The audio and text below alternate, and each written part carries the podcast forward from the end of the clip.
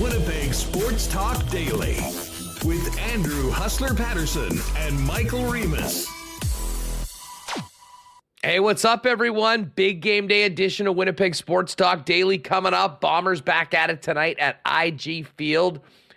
But a lot of other things happening uh, in uh, in sports. We had the World Women's World Cup kicked off last night. Huge shocker upset by the host New Zealand team seven to one underdogs in that game. They came through. Big win for Aussies.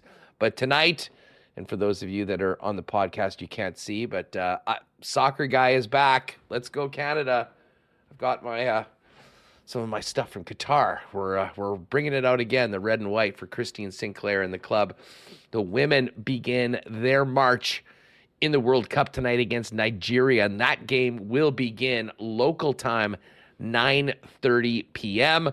Of course, we've also got the Open Championship going on right now. First round just wrapping up as we go live here at 1 p.m. in Winnipeg in the afternoon. And of course, the Sea Bears are playing tonight as well. We've got some great Sea Bears news for folks that haven't seen a game. You might have a better chance of seeing the Sea Bears in that final home game with some extra seats added. But uh, we got a lot to get to today. We'll be all over Bombers, Elks. Darrin Bauming of Bonfire Sports is going to jump on. We'll hit uh, a little Jets off-season talk, some Bombers, and more with Scott Billeck. We're also going to talk Jays. Jays playing this afternoon in his getaway day for the San Diego Padres before the Jays then head out west for the annual series where it is a complete Canadian takeover of Seattle, Washington when the Jays take on the Mariners. And Andrew Stoeten is going to jump on a little bit later on as well. So uh, should be a fun show. Great to have you all here. And just before we bring in Michael Remis, got to give a big thanks to the sponsors that make this show happen every day. Princess Auto, Coolbet Canada, Nick and Nicky DQ Group, F Apparel, Wallace and Wallace, Vita Health Fresh Market, Consolidated Supply, BP and Royal Sports, the Winnipeg Gold Eyes, Assiniboia Downs, Breezy Bend Country Club, Aikens Lake Wilderness Lodge, Little Brown Jug, and of course, Canadian Club, Manitoba Battery, Aquatech, and Modern Man Barber Shop. Let's get Remis in here and get this show on the road while we welcome everybody in chat. What's going on, folks? Hit that thumbs up. Make sure you're subscribed to the channel. Remo, what's good, dude? Feeling good. Game day. Us, Bombers, Elks. We don't have to talk about the last Bomber game anymore. Uh, that loss to Ottawa that we haven't shut up about since, uh, well, Saturday. Uh, we got that.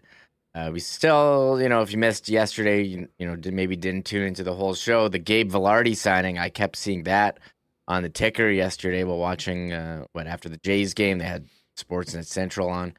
Uh, we got that still.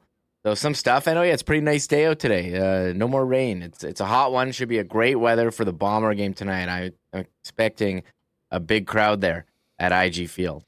Well, here's the most important question: Are you hungry? Because why, why, are you asking me if I'm I'm hungry, Huss? You're gonna need to be hungry when we get down there before the game. And we did. We had. We, there was a lot of talk on this program about the 32 inch yard dog that is available at IG Field. And we were challenged, and a number of people dropped super chats in saying that we need to take on that yard dog. So tonight is the night, everybody. We're going to bring the camera in. We'll make a bit of a video for it. We will take down this yard dog for you, the people. And, and to be honest, Remis, I was on Rod Peterson yesterday. I guess yesterday was National Hot Dog Day. I wish I'd spent a little more time on that on yesterday's show. And Rod was asking me about my favorite hot dog, and we were talking about the toasted hot dogs in Montreal. I talked about the old toasted dogs in the old Winnipeg Arena in the North End which were sort of the inspiration for the toasted jet dog, uh, which of course is maybe the number one concession item at Canada Life Center. Well, um, this beauty that we're going to take on tonight, 32 inches. I think there's fries and pierogies and stuff on it. I, all I know is that the light lunch was served earlier, which was pretty much nothing because I think we're both going to need to be pretty empty if we're going to take this thing down tonight. Yeah, I'll have to. I haven't eaten a ton. I got water here. I got coffee. So, uh, I made the silly declaration on the show that I would eat half of a yard dog, and the chat put their money where my mouth was, and now I have to do it. And I'm not not excited about it. Well, maybe I will be. It probably is delicious, but just the amount of it um, making me nervous. So we'll have to see. You know who's excited about it for us is Davis Sanchez of TSN. Uh, I guess Davis saw me and Rod talking about these hot dogs. And I think I made reference that you and I were going to be doing our yard dog challenge today. And I got a, a DM today from Ches, who does such a great job on the uh, on the uh, TSN panel, who said all this flipping talk about toasted hot dogs with pierogies is making making me hungry. I was out all night. I'm starving, and all I can do is think about a dog with pierogies on it. Enjoy the game. And I said, Well, we'll dedicate this one in your honor tonight, Ches. He's jealous. Enjoy. Um, so, anyways, we will do that. And yes, I actually haven't eaten today, and I think I might just let it roll right until the yard dog to be ready to give a maximum performance for when we take this thing down. Um, we did have a good night last night, though, getting together. We should quickly mention a great get together with a bunch of the old 1290 crew. Um, saying what's up to our old pal Rick Ralph, who uh, is uh, taking off. Rick, by the way, if you missed it, jumped on with the IC guys on Saturday. It was a really, really entertaining segment. Some vintage Rick. Um, and he's heading out to Calgary in a couple weeks as uh, his partner Sam's got a nice new gig in the uh, a new radio gig uh, out west. So Rick will be leaving us, but um, it was great to get together with a whole bunch of the uh, the gang from the old shop last night and uh, have a few with Rick, and then of course a few special guest stars, the likes of Ken Wiebe, and of course an answer for many in Puckdoku today. Our guy Trevor Kidd. Yeah, uh, we're great seeing what Kevin O. There hadn't seen him for a lot for a while. Ezzy from Illegal Curve and Trevor Kidd, and I told Trevor uh, I was gonna u- trying to use him on Puckdoku, and he really wasn't uh, familiar with what it was. But if you look at today's, you might be able to fit him in in a couple squares. And uh, I saw that and got my eyes my eyes lit up and great headshot. Uh, they used him. I actually just texted him my board. I don't know. He probably won't text me back. Uh, but uh, always enjoyable. So I've I've used in Puckdoku now. If you are playing Puckdoku.com, the hockey what trivia game where you try to match players on the two teams they played or to a stat. I've used Kevin Sawyer on there. I've used Nighty a couple times now, and now Trevor Kidd. I I want to use JP, but he only played for Atlanta, and I don't. Th- I think that's going to be tough unless it's like I don't know what they would do. But yeah, he's only played for one team, so uh, not not ideal situation for Puckdoku. Like, would you ever be able to use Bryan Little? I guess if they had like a points thing for Winnipeg, you could yeah, you could fit him in. X amount of games played for a particular franchise Yeah. or something like that. Uh, Thirty goal season, for yeah, you instance. could you could do that for sure. you know, if they had a 30 goal season for Thrashers slash Jets 2.0. Um, but yes, uh, we're all somewhat addicted to Puckdoku. I'm still rattled for yesterday's though. I'd been on such a run Mhm. with getting nine out of nine, getting some really good uniqueness. And and yesterday for the first time, if you missed it, um, the the third cell on the top was played for five plus teams. So essentially, you had I think one was the Islanders, one was the Ducks, maybe, and the Predators. Islanders, Preds, Blues. Yeah, Preds Blues. So you had to have a, a player that played for those teams, but that also played for four other teams in the NHL. And I don't know, I found it quite easy getting the guys that played for the two more often than not. hmm I and I would just I would think of a guy and I would count teams and I would get up to four and then I would just blank. I don't think I ever even attempted to complete it yesterday, but uh, that was a very very challenging one, but uh, but fun. Again, there wasn't a lot of hockey uh, stuff going on yesterday other than the Vilardi signing. So we spent some time racking our brain on uh, on Puckdoku. We may as well touch on that right off the bat. I mean, we did sort of have a live reaction during the show yesterday um, when the news came out that uh, Vilardi had signed a two-year deal, three point four three. Um, I was, so, I, I'll be interested. And listen, I know there's always some contrarians in every hockey market that'll sort of try to play the other side. I mean, to me, this was going to be a two-year deal pretty much the entire time. I guess I'd speculated that you know maybe they would look to buy a bunch of UFA years right now.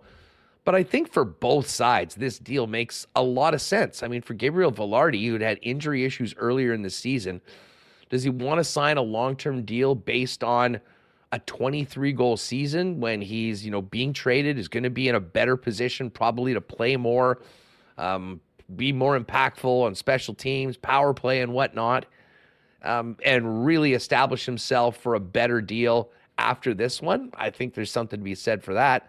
Not to mention, he's never played a game here. I'm not sure if he's ever been here before. So, you know, is that a great time to be signing a big long term deal? And I think from the Jets side of things as well, as excited as they are to get Vilardi, I think it makes a lot of sense to uh, you know have a good salary number for the next couple years. They still will have two more years of team control after that, um, but I think these next couple years will be seeing how he likes it, how he fits in with this club, um, and I think they'd be more than happy on uh, giving him a nice fat raise and a long term deal if the next couple years go well. So, um, from my perspective, this was sort of what was expected. Um, but I do, I did see some people saying, "Oh, it was a bit of a whiff on the Jets not getting a long-term deal." But I, I will be honest, Remis, I, I'm not even sure how much either side would have really even gone down that road, considering everything that's led up to Vilardi being a Winnipeg Jet and and signing this first contract as an RFA before arbitration. Yeah, it seems like he was excited for the increased opportunity here. He wants to prove himself a bit more. Doesn't want to give up, uh, you know, those UFA years. The cap's going up. We're seeing a lot of guys uh, sign, you know, shorter term deals. He gets the security of a two year deal. I guess we were we thought it was going to be around four. It was. I'm trying to memorize the number three point four three seven five uh, million dollars. So I mean, I think that's good for him. Uh, I'm looking at just some of the analytics guys. Say Dom from the Athletic, uh, tweeting out he took a big step forward last season, and his bridge deal should be a bargain for the Jets over the next two seasons. Uh, JFresh adding in, uh, Vilardi's a shoot first, two way forward, creates chances for himself off extended possessions and finishes them well. Also draws loads of penalties and I imagine with the bridge deal, you know, usually the one after goes up. But hey, if he has two good seasons here, I'm sure the Jets would be happy to pay him what it pay him his worth. For the next one, seems like they're kind of the Jets kind of work in order. That's what they had. The Barron one check onto Vilardi. Seems like that was done quickly, and now it's what Stanley and Rasmus Kupari, the remaining ones. But uh, nice contract to finally have that done. And as we sit here, was absolutely no chance of going to arbitration. Yeah, yeah. Uh, that that was one thing I think everyone would agree on. I mean, there there was no way this was going to get to arb. Um, although there is an interesting arbitration case shaping up between the Leafs and Ilya Samsonov. Did you see those numbers of what was offered? The Leafs yeah. are pitching 2.4 and Samsonov wants 4.9. Like, I cannot remember a time where a player's uh, expectation was more than double what the team was coming up. We'll get to that in a second. But I mean, just quickly, as far as Vilardi goes, um, this is a good chance for him to come in. And anyone that's saying, like, oh, this means he doesn't want to be in Winnipeg long term, how the hell does he know? He hasn't even been here yet. So, um, you know, I think this protects the Winnipeg Jets and it protects Vilardi. Certainly, if he can come in here and have a couple monster seasons and be a big part of this going forward, that's an asset that you know that it's there He'll have earned a big raise if um, you know he does sign a you know a longer term deal after two years, um, and otherwise, you know you're not in the Dubois situation this year. You're where Dubois was the year before. Two years is a lot of time in the National Hockey League. So, um, listen, I just think overall this deal makes sense. This is what I think most people expected, and I think anyone that's trying to push any sort of narrative about anything that comes out of here is uh, is grasping at straws right now because this is a common sense solution. The only thing I was surprised, Remo, is that it was a little lower than I had expected. Even on a bridge deal, uh, I was thinking it would be closer to four as opposed to three five. But whatever, that's uh, 500 grand in uh, cap space the Winnipeg Jets will have for these next couple seasons before, in all likelihood, they'll have to give him a significant raise if they are going to ink him to an extension. Yeah, what are we splitting hairs there over five hundred, uh, five hundred thousand dollars? And oh, sorry, I, I forgot to mention Deck. Thank you, Zach. Is Declan Chisholm also uh, an RFA right now? I ma- but I imagine that would just be an easy like that's that's an easy one. Say, hey, here, sign it. Yeah, really much like Vilardi said last year. This is sort of like, here's your contract, uh, uh, sign it. Yeah, um, that's what he's what he's in. So Well, Uh, who I are the other was- RFAs? You got Rasmus Kupari, Logan Stanley, Declan Chisholm. Yeah, that's it. So And I we imagine, talked a lot of. like, I imagine, like all those, like they're guys who aren't real. Like Logan Stanley wasn't full time NHL or Rasmus Kupari. You know, but you just, you just say, hey, hey, here's a million dollars and sign it. I, I can't imagine it would be too difficult unless Logan Stanley's like still saying, hey, I want to trade and I'm not signing with you guys. Like, why would you? Why would you do that? Yeah, maybe he could pull a Gawanke and sign with uh, Mannheim in Germany, and then force a trade out that way. Yeah, I Who knows? Who knows? I mean, well, I'm obviously I'm joking about that. I don't expect Logan Stanley signing a deal outside of the National Hockey League. He he wants to be an NHLer. He thinks that he is. And I think that was part of his frustration last year and getting left in the dust by Dylan Samberg as far as being in the top six. And, you know, whether we're talking about Stanley, Declan Chisholm, Billy Heinola, hell, Kyle Capobianco, none of those guys were in the top six last year. Dylan Samberg was. Dylan Samberg will continue to be. Um, and, you know, we're going to have to see whether there's a spot for Logan Stanley, even on the roster, never mind in the top six. Um, whatever happens with his contract, he's going to need to come in and and really convince the Winnipeg Jets that he's taken big big steps and is better than the other guys that are playing ahead of him. I mean, it's it's, it's that simple. And listen, I mean, every single team in the league has guys that think that they're better than so and so or should be playing ahead of uh, one of their teammates. But the coaches make those decisions. And listen, eh, when we're comparing him to Villy, certainly to Declan Chisholm, we've seen way more Logan Stanley than we have of those other guys. And, you know, Logan Stanley's been in the NHL and basically playing for the better part of three seasons.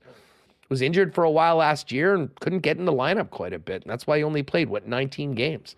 So, what whatever the resolution is of Stanley's deal, um, if he's not part of the top eight, I think they look for you know to salvage something from it, and potentially move on from him, um, or maybe he gets another chance and it's a sink or swim op- opportunity. But he doesn't have a lot of bargaining power, like most RFAs in his situation, particularly ones that have been given plenty of opportunity and haven't necessarily made the most of it. Yeah, and uh, shout out to Don and Chad pointing out that uh, you know, they have the, those players have been given qualifying offers, so I guess it's up to them if they want to sign those Yeah. or not. Like like Pierre Luc Dubois signed his one year qualifying offer last year, or you know something Friday else. at 4:30, right after we'd finished the yeah, show. something something else happened. Yeah, I'm ne- I'll never forget that qualifying offer uh, being signed right after we hit stop. So uh, we'll see, again, we'll see what happens. Uh, maybe they, you know eventually they just say you know what, screw it, we'll just sign we'll just sign these and move on. But I can't imagine there's a lot of back and forth. That Samsonov one is very interesting, and what's happening with Yeah. the Leafs uh, with William Nylander as well, asking for big dollars when you know they uh, they're really up against it in terms of the cap. Uh, curious what happens there uh, in Toronto. Um, by the way, I see Ezzy's in chat. What up, Ez? Ez was out there with our uh, little get together last night for uh, for Rick Ralph. Um, and yes, there's no marbles today because it's Thursday. Although Remis, to be perfectly honest, I am completely in Friday mode right now. Um, you know, the fact that there's a game tonight, we were out last night. It just is it just me or does it not feel like a Friday? And um, obviously, we got something to do tomorrow between one to three. But I have a feeling that there's going to be a lot of Winnipeg Blue Bomber fans that are making this a long weekend and have done whatever they had to do to uh, book off or get out of work tomorrow and uh, get this weekend started this evening down at IG Field. Yeah, revenge.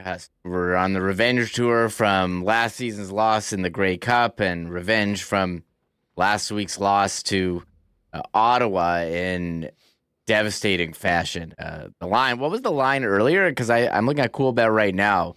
Massive favorites here for the Bombers, minus 15 and a half. Oh, it's gone back to 15 and a half. It was 14 and a half when we did the lock shop about an hour ago. Yes, Um, minus so one one one one on the money line. Like that's a major, major favor. I'll say one thing. Uh, I expect. I, I I took the over in this game, uh, and I think this is going to be a huge night. for the Bombers offense.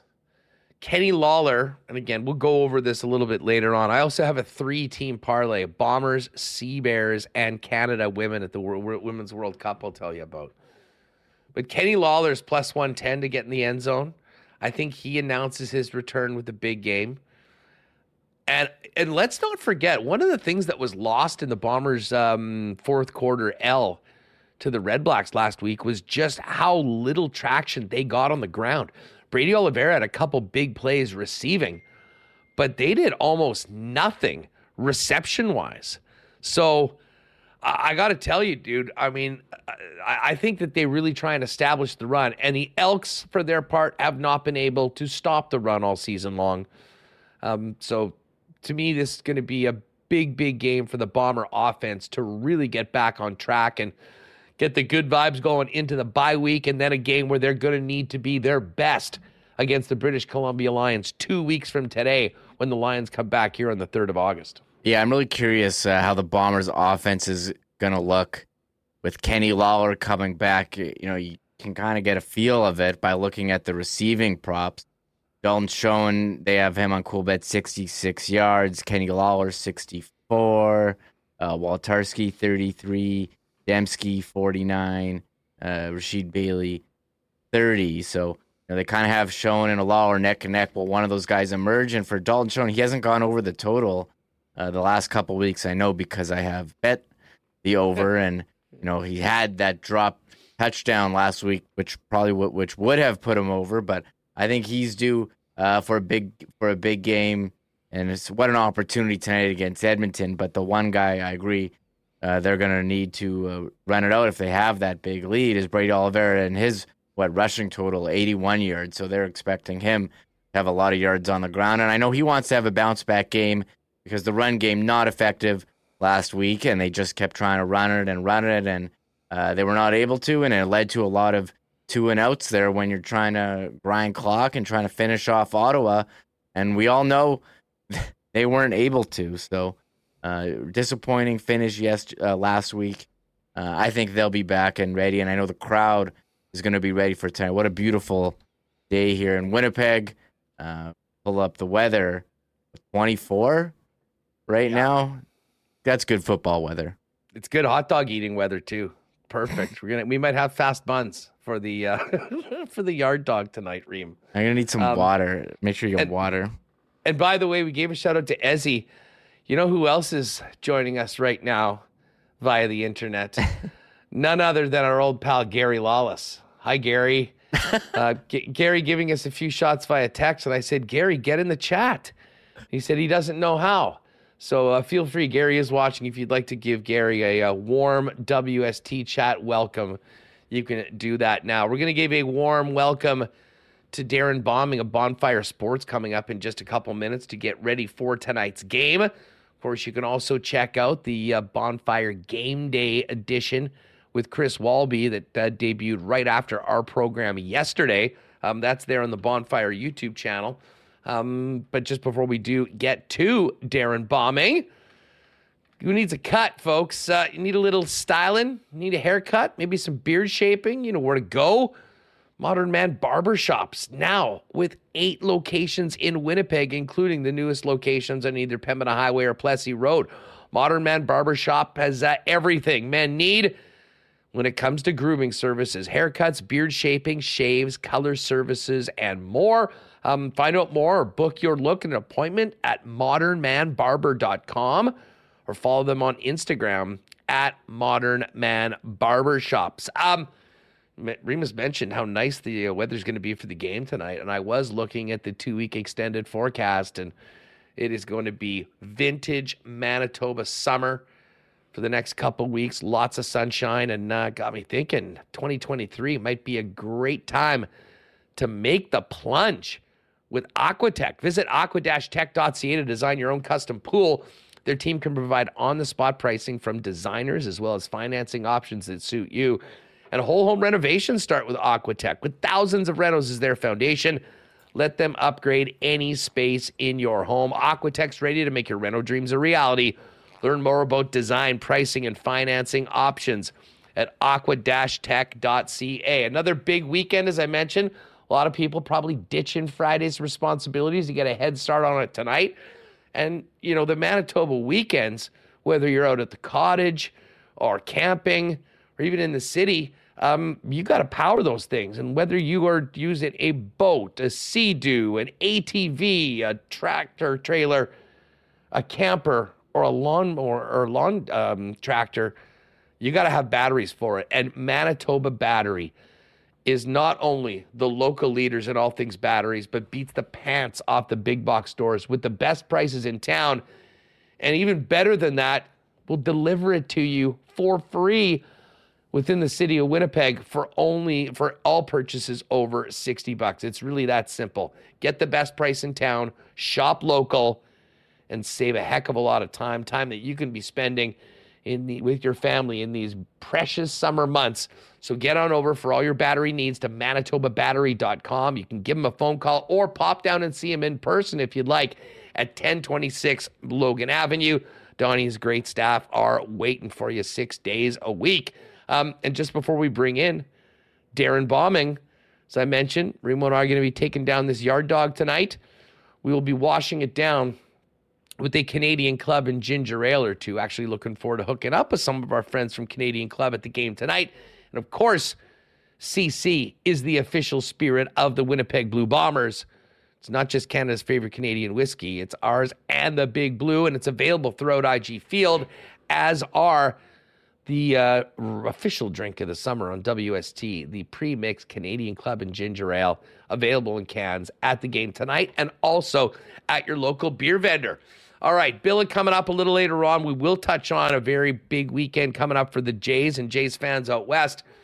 But right now, let's welcome in the uh, host of Bonfire Sports, Blue Bomber Game Day. And of course, he'll have post game coverage tonight following the Bombers and Elks game on the Bonfire channel. Darrin Bauming joins us now. DB, what is up? Feeling good. And, and you know, breaking news right now is we're live on Winnipeg Sports Talk. I just got a email from the Winnipeg Blue Bombers. Liam Dobson is going to replace Geoff Gray at left guard. And, and this is very newsworthy um, roster change for the Blue Bombers because you look at that offensive line, it's been a question mark at times this season. And when Pro Football Focus does their deep analytic dive and ranks the top five players at each of the five offensive line position groups, only one spot did the Blue Bombers not have an O lineman in the top five. That was left guard they're going to make a change, and it's going to be Liam Dobson tonight.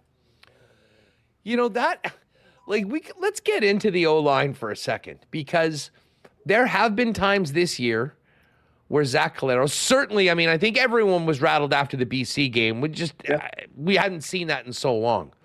And the offensive line, in a lot of ways, I certainly believe, has been the foundation of how Kyle Walters has built this football team from the line out, both sides of it. Um, and at times, you know, people were questioning, oh, is this line getting a little too old? I mean, is Father Time, who's undefeated, catching up on the group? And I mean, even early in that Calgary game, at times, you know, there was some pressure. The run game wasn't really going. And then we saw what they did in the fourth quarter of that game. And Brady yeah. Oliveira talked about it. I mean, sometimes you need to wear down your opponent, and we saw it. Uh, we saw it really work. I will say this, Darrin um, and especially as someone that was, um, let's just say, invested in Brady Oliveira's rushing total last week, the run game was non existent against Ottawa. And I guess I can sort of understand that, you know, at this point in the season, we're a third of the way in. It hasn't been as smooth as it has been in the past, although the old line has looked great at times. Where are you at on the Bomber O line? And maybe kind of take that into the move of Dobson being in for Gray. Yeah, I, I think the move to Dobson for Gray is is one that you know I, I kind of expected to happen eventually. Uh, Geoff Gray is a very very good football player, a Winnipeg native, of course, University of Manitoba Bison, first round draft pick, time in the National Football League.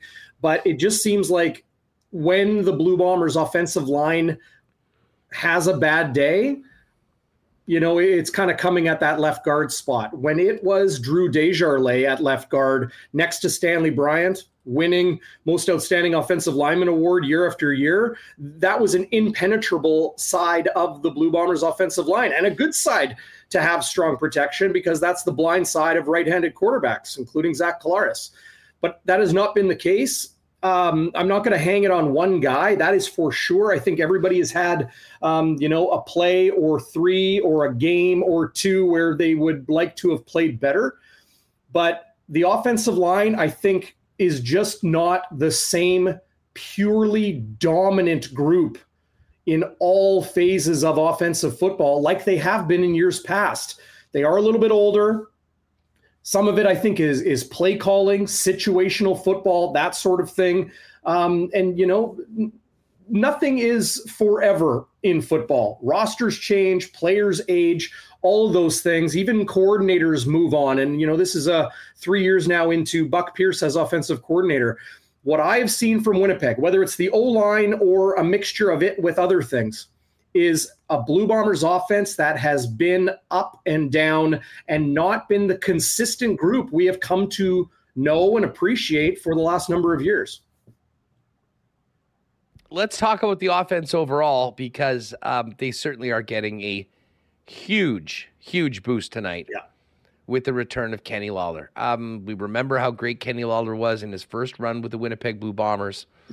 There was so much excitement about what he was going to do to this offense. And uh, he's been on the sidelines waiting to get cleared. It's finally happened, Darrin. Um, he spoke with the media yesterday. If you wouldn't mind, I mean, we didn't play any of that on the show. Fill us a little bit on what Kenny had to say about his time on the sidelines and how you think he'll uh, help the Winnipeg Blue Bombers offensive attack when he finally gets into game action tonight. Well, no doubt he's champing at the bit, right? Like he's he's had to wait patiently for things out of his control, his agent's control, the team's control, even the league's control for a long, long time. A third of the season has gone by, in essence, right? We're into week seven in the Canadian Football League schedule. And for Kenny, I think a real challenge for him was that he was not allowed to be in the facility like an injured player would be, or like a player on the practice roster, or you know, a, a, player that was being disciplined. This was a legal matter, and he was not legally allowed to work. So couldn't be at IG Field, couldn't be in meetings with his team, couldn't be on Zoom meetings with his team and the like. So I think a challenge for him is ensuring that the mental part of the game. Um, and uh, what did he know, say he was doing for these last six weeks then?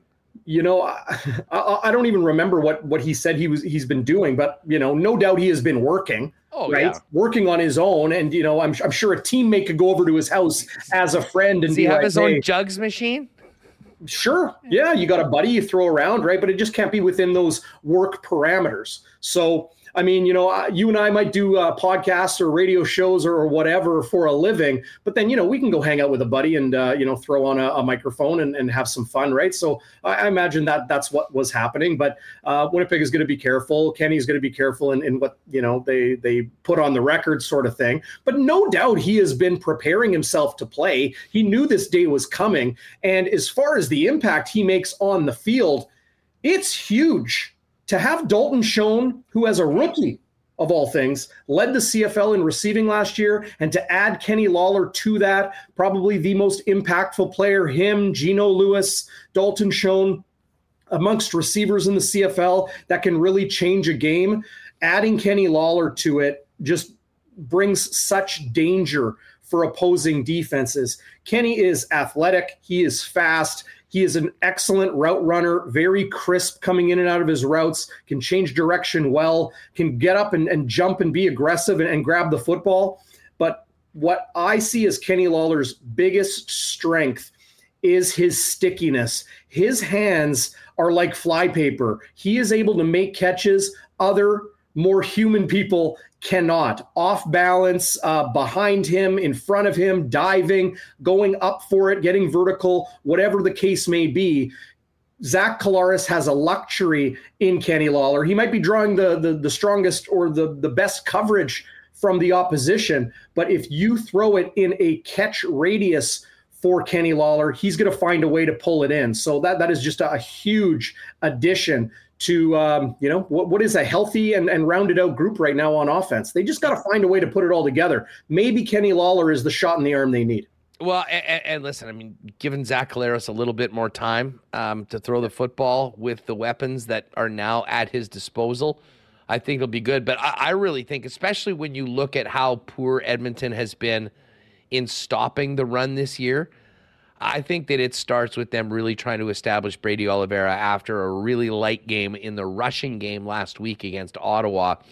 And at that point, Darrin, I think then everything can really flow from there.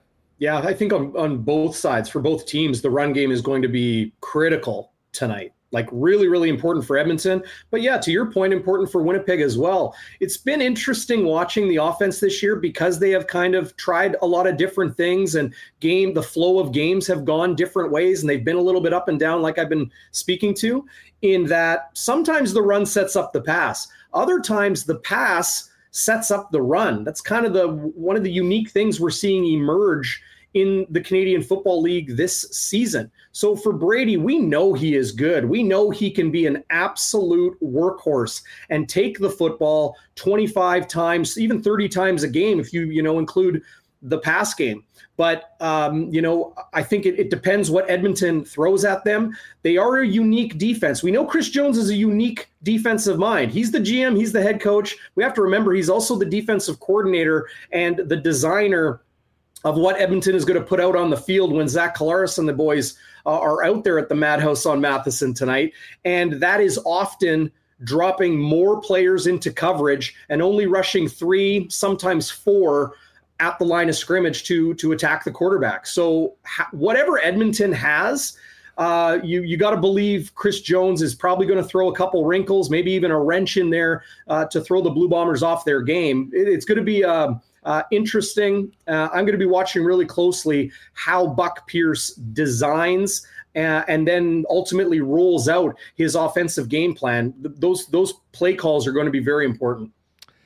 Um, you know, I was out last night um, a little later on. I hooked up with Dusty and a couple of uh, guys I know from the Elks organization, and you can imagine. I mean listen, I mean, there's wins and losses, and then there's what the Elks are going through right now. And if you are not a player um, and not a coach, um, you really there's a lot of things that are outside of your control. And I mean, listen, we've talked about it before. It's a great sports town, a team that is, you know, a fan base that has really supported the Elks for a long, long time.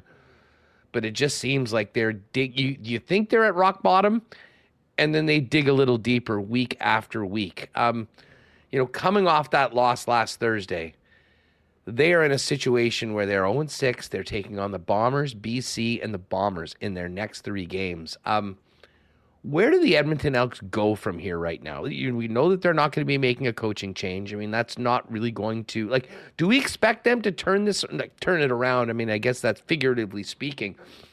Uh, are they going to pose a threat to the Bombers right now? Do you think they come in and play, or uh, are they just here, wrong place, wrong time against a team that is probably in a very pissed off mood considering the way their game ended last Saturday in Ottawa? Well, if you base it on what we've seen in the CFL this year, you never know what you're going to get, and, that, and that's Good the beauty point. of it. You know, we've had such dramatic games and, and such surprising upsets uh, in a lot of games this year there's the old adage about you know like you know don't tease a wounded animal because they are the most dangerous right? And, and a hungry dog is going to do whatever it can to eat.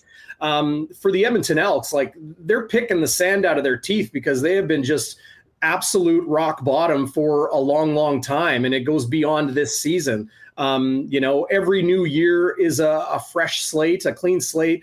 Every new game is a clean slate. And winnipeg has shown that you know they can be beat at home, a place where they seemed unbeatable for the last number of years. So for Edmonton, you know, they got nothing to lose. They're going out there. They're, they're just going to try to to play and to win. But you're right. They have found surprisingly, um, amazingly, found new ways to lose week in and week out. There's you know CJ Sims blowing an opportunity for them to to stay in a game late. Uh, there, there's been times where Taylor Cornelius is touchdown passes have been called back due to penalty on the offensive line. Their O line is pretty bad. The addition of Brett Boyko, the Canadian at right tackle, uh, time in the NFL, the, the re-addition of him maybe will give them a little bit of a boost there, and moving David Foucault, who's been a penalty machine, uh, back into the interior, maybe will will help a little bit. Edmonton, it didn't matter if Jason Maas was their head coach or it's Chris Jones as their head coach. They've had uh, just they're the most penalized team in the league for whatever reason. I guess you wear yellow and green, uh, you're going to get more flags thrown on you, but for the Edmonton Elks, I mean, I think they're starting the wrong quarterback, Hustler. how you go from your number one, pull him, and start your rookie number two in Jarret Doege, and then go back to your number one and see him play as poorly as he has. Doege has had a start. Doege has had spot duty in relief. I think Jarret Doege is the more safe and consistent option. Edmonton has just been so up and down, so inconsistent, so just shooting themselves in the foot. I think you need consistency at quarterback. I guess Chris Jones thinks that it's Taylor Cornelius. Maybe with his legs tonight, uh, that gives them the best chance to win. But I still think that Jarret Doege, if they're going to get any sort of continuity and consistency on offense, he's got to be the guy at the trigger. Yeah, well, listen, I mean, when you're talking about Cornelius, there's been two things that have really killed him because he is a great athlete. We've seen him run the football before, including against Winnipeg when he first came into the league. Yep. His accuracy is not good enough, and his decision making has been terrible. And those two traits are one of a quarterback that can put you on a long, long losing streak right now. That being said, he can run. And I would suggest that, I mean, all they needed to do was look at the second half tape of what Crum did to the Bombers last week. And um, certainly, I think Richie Hall is going to get his guys paying a lot more attention to the potential of a running quarterback. Because to be honest, I think when you look at what Edmund has done so far this year, that might be one of the most effective ways to move the chains and keep the football against the Winnipeg Blue Bombers because not a lot else has worked for Edmonton so far this year. Yeah, I think you nailed it with those two points on what Taylor Cornelius's downfall has been. Uh, I really find it, you know, it, it, caught my attention when the Winnipeg Blue Bombers defense came out, you know, their one practice this week that that was open, um, or walkthrough was open. Their one practice was closed, but they came out and had their, you know, uh, workwear on, right? They had their kind of like you know like they're they're going to the body shop uh, to to fix uh, you know fix a car up um, back to work, right? I, I find it kind of entertaining. It, it caught my attention that you know they're trying to spin this. Um, and it makes sense. They're trying to spin it into, hey, you know, we know we were bad, uh, but hey, we're, we're not taking it all too too seriously. I think they know they're a good defense. I think they know they made really egregious errors and had awful tackling not even just like the act of tackling, but putting themselves in the right position to make tackles against Dustin Crum and against the Ottawa Redblacks when uh, they were mounting that comeback. And they let them hang around in the game, right? It wasn't just the pick six uh, to Brandon Dandridge that was the reason Ottawa was in that game. It's because Winnipeg let them hang around. So a little bit will be on the offense, but the defense knows they need to be a lot better. And then came the roster, and it's a change at weak side linebacker. Of course, we knew Malik Clements was hurt. He was not able to play late in that game. Jesse Briggs came in, maybe wasn't, you know, uh, playing at an optimal level and, and uh, you know, let some plays uh, get past him. Uh, same with Adam Bighill. But when they make a change at weak side with Clements going to the sixth game, and it's not Jesse Briggs, it's global player, Japanese player, Les Maruo, who is a very, very good tackler, great special teamer, uh, a little bit smaller, but excellent tackler. He goes in at weak side linebacker to start tonight, and then Redha Kramdi starting at the dime back spot. It is a DB spot, but if Edmonton is going to bring the type of game plan I think a lot of people are expecting Taylor Cornelius and the Elks to do, and that is a run heavy game, to have a dime backer that is going to be in the right spot not make a mental mistake and and make be a sure tackler. Redha Kramdi brings a real hard nosed brand of football. He is a tough dude. Um, I, I, think those two changes in the linebacking core. I know the the Sam the dime isn't really a linebacker, but they're playing kind of a pseudo hybrid linebacker spot. Those two changes speak volumes to me that Winnipeg knows they need to be a lot better and they need different than what we saw in Ottawa you know, just speaking of the defense, you know, the one guy, and we haven't talked about him enough, but I'll bring him up right now that has just been so impressive to me game in and game out. Uh, Evan Holm. Yeah. Holm is having himself, I mean, a monster season. And at times, I know he's not as big as Taylor Loffler, but his presence in the secondary when it comes to hitting, blocking up passes, yeah. um, he's had a great, great start, and they're going to need more of that from him. Just back to the O line, because again, if you joined us, you know, just a couple minutes ago, right off the bat, Bauming sort of broke that Liam Dobson's going to be in for Geoff Gray. Is Gray going to be on the roster tonight? Uh, he was he was listed as a starter yesterday. Mm-hmm. Uh, is this just basically a switch between Gray will now be a backup, if you will, and Dobson's going to be the guy that gets the reps with the ones? Yeah, the the press release says that all three of those those players will still dress, and that is okay. Geoff Gray, Tui Eli, and, and, Liam Dobson. So starting Dobson over Gray, I, I, guess it's just to maybe eliminate people wondering if Geoff Gray is hurt if he's not out there, uh, you know, right away. But you know, Winnipeg uses a lot of uh, six tight end, even seven tight end sets.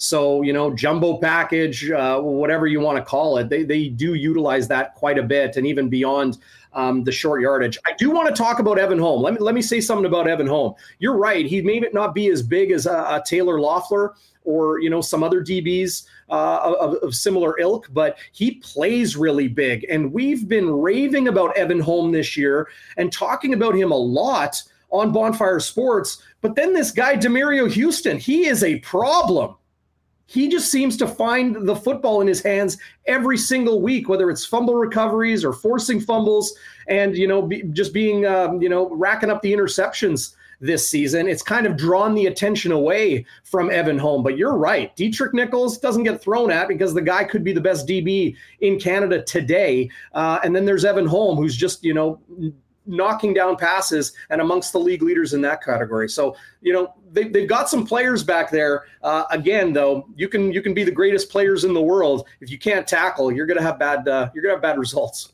Uh, uh, just before we go, uh, interesting week in the CFL um, and some big lines. I mean, Bombers are a massive favorite, no surprise. BC is now a double digit favorite against the Riders.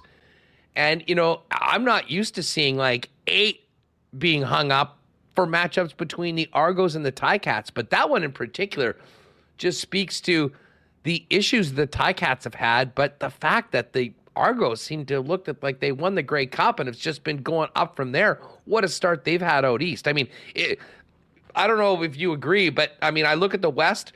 There's BC and Winnipeg and everybody else, and Toronto and everyone else. It sort of seems like there's three legitimate Grey Cup contenders right now and the rest of these six teams are just looking to try to prove that they're worthy of being in the postseason. No question. Toronto looks really good. Chad Kelly, he's coming as advertised and then some. You know, Pro Football Focus ranked him, uh, had the highest rated single game score amongst CFL quarterbacks for the entire season so far. You know, and and I think with that is, um, you know, a lot of that is because of the leadership that he is bringing. But he does it with his legs, he does it with his arm. He has been responsible with the football. The Argos, they've got something going there. Um, no, no question. I don't know if anybody's going to be able to, to really push them for first place in the East. As far as the West, you know, like Winnipeg, BC, that game is just around the corner. Elks tonight, then a bye week, and then uh, August 4th, I think it is. Um, the BC Lions coming to Winnipeg for a Thursday night rematch. That's the third. Uh, yeah, August 3rd. Two weeks you know, today that, that that's going to be an, an, awesome game there, and I think going to really um, set the tone for the second half of the season. But um, you know, BC they're coming off a bye. Saskatchewan coming off, you know, one of the most dramatic finishes of "we did it, we lost it, we did it, no, we lost it again" uh, that that we've seen in the CFL in a long time. So um, maybe that emotional roller coaster will help them. Uh, but you know, ultimately, you got to go against a BC Lions team in their house. Uh, big capacity crowd expected. I think they've opened up the upper deck for that game, so they'll be approaching thirty thousand, if not exceeding it. Awesome. Uh, that, that's going to be a really, really tough, tough spot uh, for Saskatchewan to get back on the winning track. All those fans have traditionally been in Edmonton that have disappeared, now showing up in BC. Um, yeah. Darrin, we'll look forward to. Uh, you kicking it off after the game tonight on Bonfire Sports. Have a great one. Enjoy the game tonight. A good show this evening and a great weekend. Thanks for doing this. Yeah, encourage everybody. Join us on the post game. We'll see you then.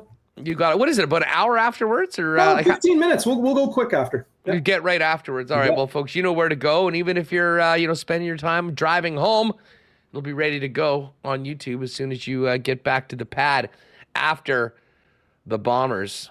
Fingers crossed. Take care of the Edmonton Elks tonight. All right, Scott Billeck coming up. We'll get his thoughts on the blue and gold, and of course, the Jets off season. Just before we do that, I uh, gotta give a big shout out to our friends over at Vita Health Fresh Markets with the best prices on natural and organic supplements, beauty products, and groceries in town. And Winnipeg's largest selection and assortment of local products, too. at any one of their six Vita Health stores or online at myvita.ca. Barbecue season's in full swing. Get on down to Vita Health for delicious Vita Market grass fed bison and beef steaks. And you can wash those down with some sober carpenter beer or Zevia sodas. And uh, listen, a lot of people doing picnics, day trips, and whatnot. If you haven't already, get on down and check out their grab and go lunches delivered fresh twice a week. And this month, get a free sapsucker drink with any Vita Market sandwich or wrap. Vita Health Fresh Market, empowering people to lead healthy lives. Six Winnipeg locations and online at myvita.ca. Uh, Wallace and Wallace is busy right now helping out Winnipeggers with their fencing and overhead door needs as the leaders in both since 1946. If you need the security and protection of a new fence, they've got any kind you need vinyl, ornamental, welded wire, chain link, or wood. And if you do have a garage door need, they are the Clopay dealer in Manitoba and have Winnipeg's largest selection of overhead garage doors. Uh, it's easy as a call to 452 2700 for the Wallace and Wallace team to make a time to come out and give you a free estimate. You can also visit them at wallacefences.com or pop down to their showroom on Lawson Road off of Kenaston. Now, tonight, the dress code is as follows Bombers in white. So you might want to be bringing your whites to the game tonight. Um, that being said, when it comes to the wardrobe for the rest of summer, wedding season, and into the fall, you might need to up your wardrobe game. And if that is the case, guys, um, help your closet out with a trip down to Eph Apparel. Custom suits beginning at 400 bucks, along with chinos, golf pants, custom shirts, both tucked and untucked styles, and an incredible selection of menswear accessories. And if you are at a wedding party, 15% discount for all the fellows when you get your suits over at Eph Apparel. Find out more, 190 Smith Street downtown. Check them out online at F or make an appointment at F. That's E-P-H EPHapparel.com. And as we bring in Scotty Billeck, a big shout out to our friends at the Nick and Nicky DQ group. We've got gorgeous weather here in the middle of summer.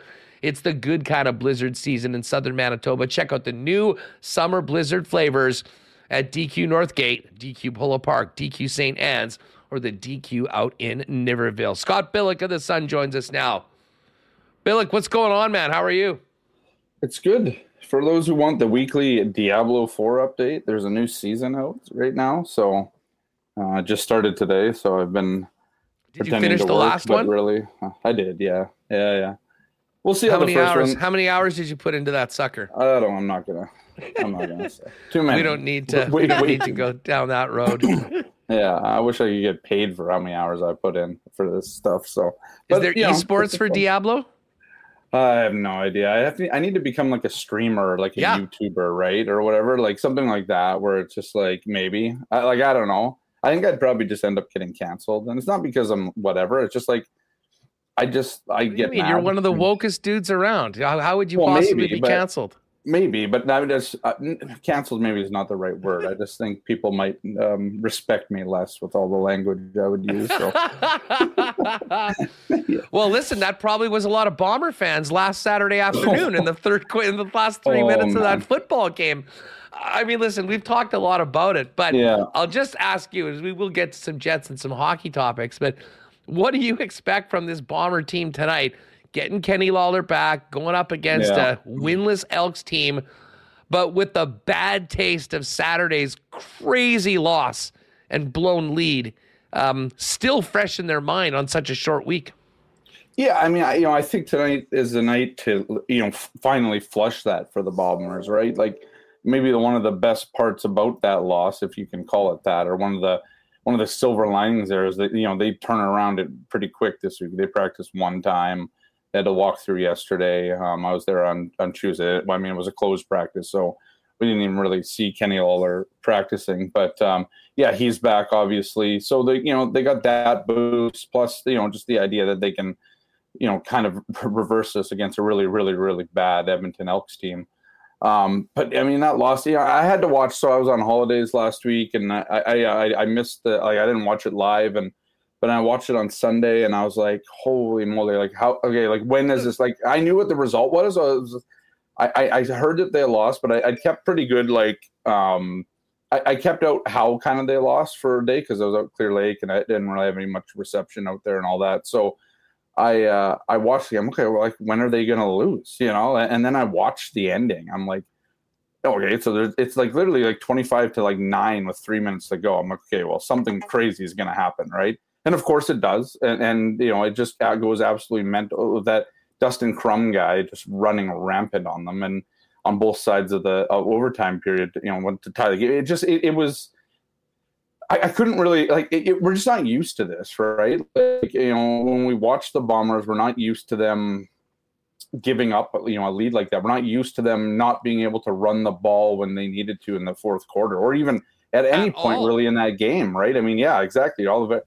Brady Oliveira had what nine carries for 16 yards, and, and the whole team had 26 yards total uh, on the ground. Like that's just that's that's that's unheard of in a team that's been blessed with Andrew Harris for all those years, and even Brady, who had you know kind of figured it out last year and and had some good games this year too. So it, it's yeah, it, it's just it, it's it's not it's not normal. You know, this isn't a normal Bombers team, but I think we're finding out this year. And I talked to Buck Pierce about it on on Tuesday down at the at IG Field, and I was like, and, and you know, the one thing he said, which was sort of surprising, which like they're they're still trying to find out who they are, which is you know, it's an interesting thing to hear because, you know, this is a team that probably has the least amount of turnover across the league, and especially in a lot of their skilled positions or O line, the D line. Um, th- this this is a team that that is very familiar with one another, very familiar with the culture, how it works, and all that.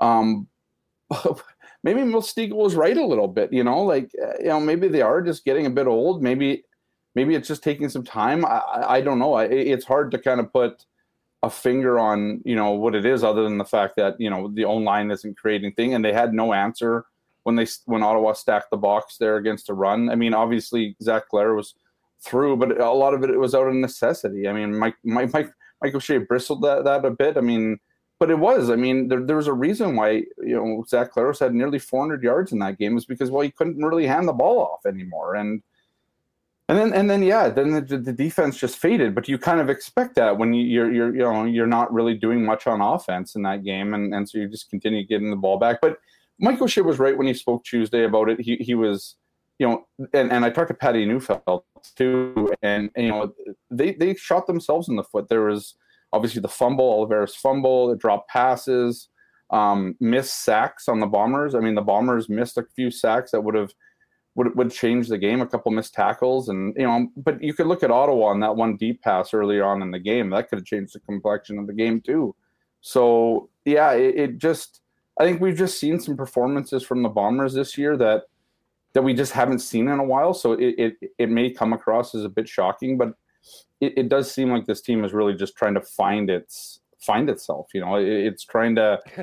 You, you know, know trying I, I to find yeah. themselves. Yeah the Edmonton Elks. Well, speaking yeah. of trying to find something, I mean, they, um, uh, this and as I mentioned, I was out with a couple guys, met a couple guys that work with the club, you know, and um, I mean, it really is incredible. Um, and like Chris Jones is not just some guy; like he's had incredible success in this league, and to think that they're now into year like, another season after everything that happened yeah. last year, and it's arguably getting worse.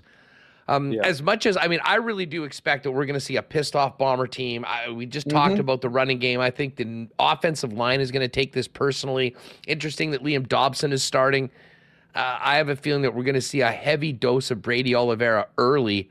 Yeah. Uh, and I don't think that this offense takes the foot off the gas either today, Scott. I mean, no. Listen, they no you, you learn a lesson yeah. with what happened last week. But this is just a bad, bad spot for a bad football team to be coming in against an ornery, ornery Winnipeg club. And uh, I think the losses continue to mount, but they yeah. are really, really up against it tonight, even with the extra couple days of practice compared to the Bombers' short week. I mean, I guess the one question I have about Edmonton and, and Chris Jones more than anything is, it, it was Chris Jones is he as good as like people kind of said that he is? Like, I, I just wonder, right? Like, I mean, I think he's a better coach than a GM. I'll say that much. Oh, I, I, I agree with that 100. percent Um, And maybe that's probably the key, right? I mean, just get him out of the GM chair and just let him coach a football team, right? Like, you know, let somebody else bring the players in and whatever. Maybe maybe that's it, right? Because you know, I think this whole allure and aura of Chris Jones and his, um, I don't know, the, the defiance and all that stuff that he used to have. Like, I mean, it's just like that's all well and good, but when you start losing and you don't have results, it, like it doesn't. It, it just it, it's just a facade, right? Like it, you need to mix a win in once in a while. well, you you do right. Like you can't start a, a season zero and six and and and talk like Chris Jones does. Like I, I just yeah, I, I think he's one of the more overrated guys. You know, at least over the last few years. But um, but you know that said, I mean, I, you know, there's going to be. Pr- I, I guess, yeah. I, I mean, the Bombers should wipe the floor of, of the Edmonton Elks. I, I wonder when the pride or whatever is going to kick in in Edmonton because I mean they got to figure it out. Like, you know, this is a team that hasn't won. It, what I mean, what's their record at home? Like they they haven't won at home in in years, right? Like that that's it's the deal. Is it- 2019. 2019, Is that long? Yeah, Oh, oh, it, oh, it's a a, long time in football. dude. It's an all-time record now Yeah, in like- North American sports, all sports. That's what I mean. Like that's 20 straight home losses, and their next two home games are against BC and Winnipeg. I think the Well, St. Louis Browns are going to be left in the dust in the next couple games Yeah, out of Commonwealth. it's just it's it's you know it's unfortunate because you know Edmonton's a good market for football. We've seen what their owner has done this year. They're trying to get that you know market. I mean, this is the thing. Like you don't in a CFL and a team that only has is eh, you know as few teams as the CFL does. Like you you don't want to see markets kind of struggle in this way, right? I mm-hmm. mean, I think that's you know like we we watched last year the Toronto Argonauts won the Grey Cup, and like I mean, I remember it took like one or two days for them the team to even put a story like that they won the Grey Cup on the website. Like Social media team is know, partying too hard. well, probably. I mean, fair point, but you know, you know, and and and all power to them, but finish the job, right? Still I mean, embarrassing. Your, job, it is right. And so, like, you just, you know, fr- from you know, and I, I've been a fan of the league, you know, since I was a kid. I, you know, I watched obviously the early days. I remember Tom Canada being one of my favorite players growing up, and and all that stuff. And and but you know, you just like this league needs those teams, but they need them to win too, right? Like, I mean, obviously, there's always going to be bad teams. Like, it happens every year, but you don't want a team that's uh, you know has been a, you know a, and as as embarrassing as kind of the Elks have been, and yeah, I mean, yeah. So you kind of hope it turns around for them, just you know, for the for the for the league's sake. But uh, but I agree with you. I mean, I think the Bombers come in tonight with with some bad intentions, um, and and and really looking. I mean, people are going to say after, well, it was the Elks or whatever, but I think for the Bombers, they just need to go out and play a four quarter football game because I mean, that's one thing Nick Dembski said after um, or on Tuesday was you know they, they just stopped playing. Like they didn't play a four quarter game I burned them right? And I think that if with this team and the way that we know how this team kind of responds to these sorts of things and and and just the pride in that in that in that in that locker room um yeah I would expect yeah just a you know a, a, a bit- a bit of a beating tonight let's just put it that way. Um, let's move it over to uh, the local hockey side. Obviously, it's a very slow time for the league in general, but we do have arbitration dates, and now we've got the two arbitration dates that have been avoided. Yeah. Um, Morgan Barron getting his deal. He joined us earlier this week. Had a nice chat with Morgan. The interesting one though was is Gabriel Vilardi. Um, Mm-hmm. What did you think about the the two year deal, the number, and um, um, did you expect any different? I, I didn't expect anything different on a on a on a, on a, on on the length like the on the term. No, I mean I think I think I mean you just look at this offseason, the way free agency went. Um, guys are taking one, two, maybe even three year deals, and then just you know okay, well the cap's going to go up, and and that's when they can cash in a big ticket, right? And so.